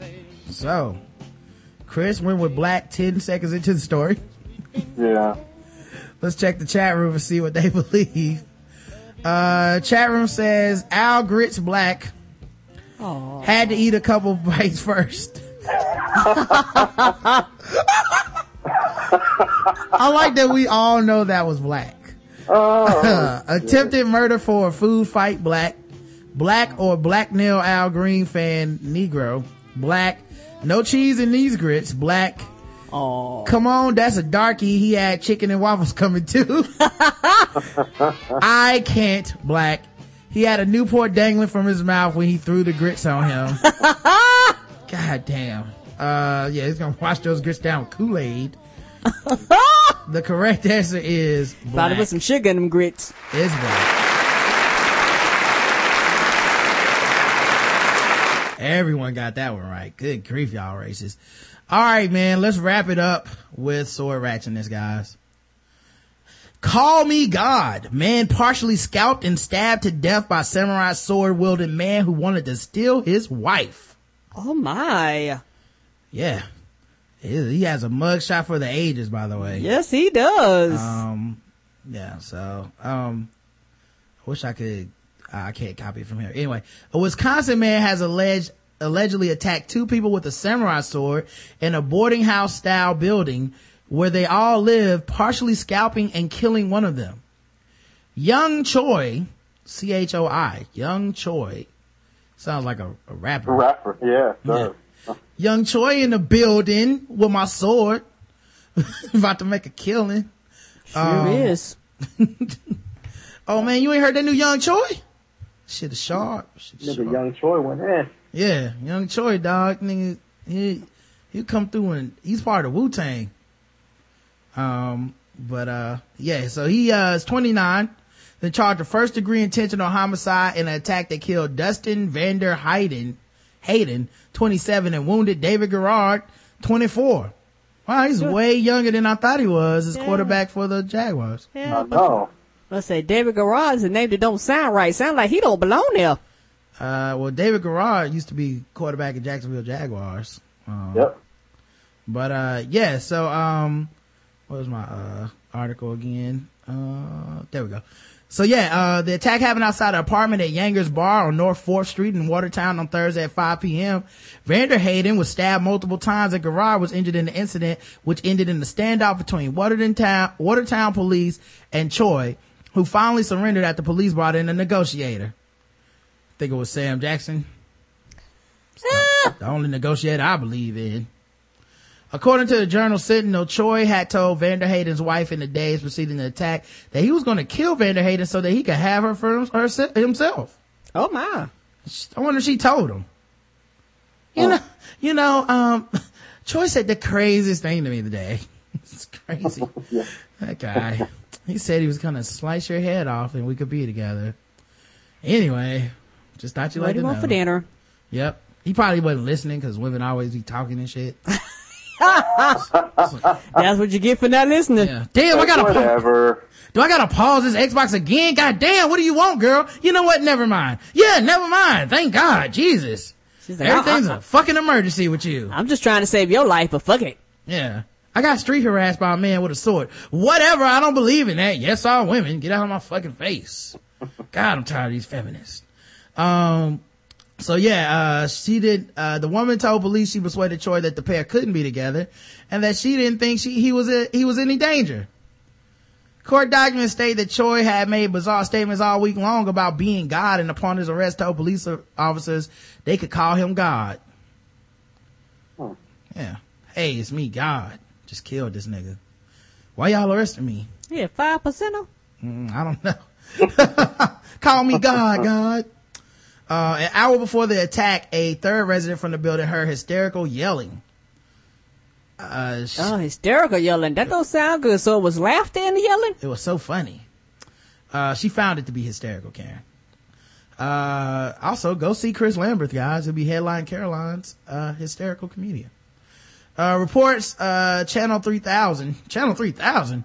anyway, and found Vander, Vander Hayden in Choi's apartment. He told police that Vander Hayden told him he had saved him and that Choi was crazy. Uh, during the attack, Gerard, a tenant, wait, didn't Vander Hayden die? So I guess he called that one a little early. You saved me. Thank God you, oh, wait a minute. My scalp. Uh, during the attack, Gerard, a tenant on the first floor of the building, heard Vander Hayden screaming for help and went upstairs to investigate. Well, now I know he's white. Uh, he thought, he thought Choi was hitting Vander Hayden with a stick, but realized it was a samurai sword. When he reached out to grab it, he suffered lacerations on his hand and thumb. thumb. There was hair and blood on the walls and the floor, and he was repeatedly asking Vander Hayden, who's God? Uh, oh. At that point, you. Uh, put the sword down, please. Whatever, that's the problem. He's like, he had the sword, he's like, I'm God. And he's like, man, you ain't God. And you got stabbed I'm trying to, but like, technically I'm right. Well, actually, police found Choi on the top of the stairwell building leading to the second floor. Officers negotiated with the man. He eventually surrendered. Vander Hayden was found with several stab wounds to the sec- on the second floor. He was wounds on the second floor. He was rushed to Watertown Medical Center and went to surgery, but died of his injuries. Choi was calm when police took him into custody. When he was questioned, he said, what do you want me to tell you? What, you want me to say I feel bad about it? Are you checking my humanistic nature? Check, checking all my psychological bounds? Or am I just a ruthless killer according to court documents? Wow. He was very self-aware. Apparently so. Two other swords were found in his apartment. Gerard received stitches to his injuries and was released. I mean, there's a bunch of people living in a small space and that guy is screaming. He said, in hindsight, I know I did everything I could in the situation, but now that Vander Hayden died, I'm second guessing things with myself. But you shouldn't feel bad, sir. You actually went up there. I wouldn't have. Yeah, I told you his name didn't sound right. Everybody else sound like they belong there. He sound like he showed up on the scene. It's really gonna suck if his girlfriend gets with, uh, this dude now. That would be fucked so up. Yeah. very. Now we can be together. You were right. I don't know what I was thinking, God. I just don't want you to chop my scalp off. Check out Chris, uh, official movie correspondent of the Righteous Prick podcast. Also, and I don't care how many times Josh Homer gets on there. It doesn't matter to me. You're still number one to me, Chris. Mm-hmm. Well, well, thank you, man. I appreciate that. I like me some Josh, but I'm sorry. You, you always be number one. Uh, also, uh, he's, uh, host of his own podcast, The Mundane Festival. Uh, on Twitter, he's at Chris Lamberth. Uh, he'll be headlining in September at, Caroline's, man. That's, it's huge, man. I can't believe, like, how far you come in the time that I've known you, man. And I, I really feel like we have to take a lot of credit away from your hard work and perseverance.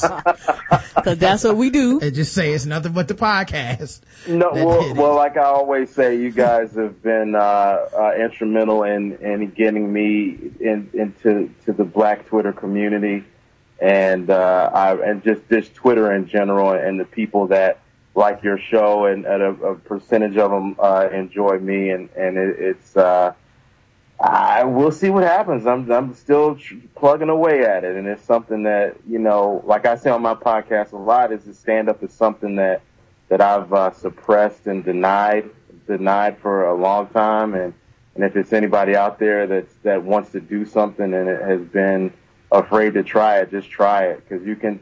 Somebody posted a uh, inspirational tweet some a couple days ago said you could fail at things that you don't like easily.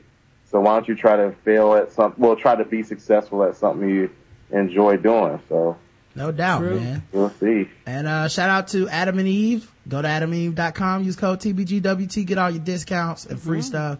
And Shadow Dog Productions, check out their YouTube video of us interviewing people from Dead Room, man. Uh we'll be back tomorrow at nine with uh Rhett uh and and and Lamont, formerly of Brown Skin and Glasses. Um so hopefully we'll see you guys there. Until then, I love you. I love you too, baby. Mwah.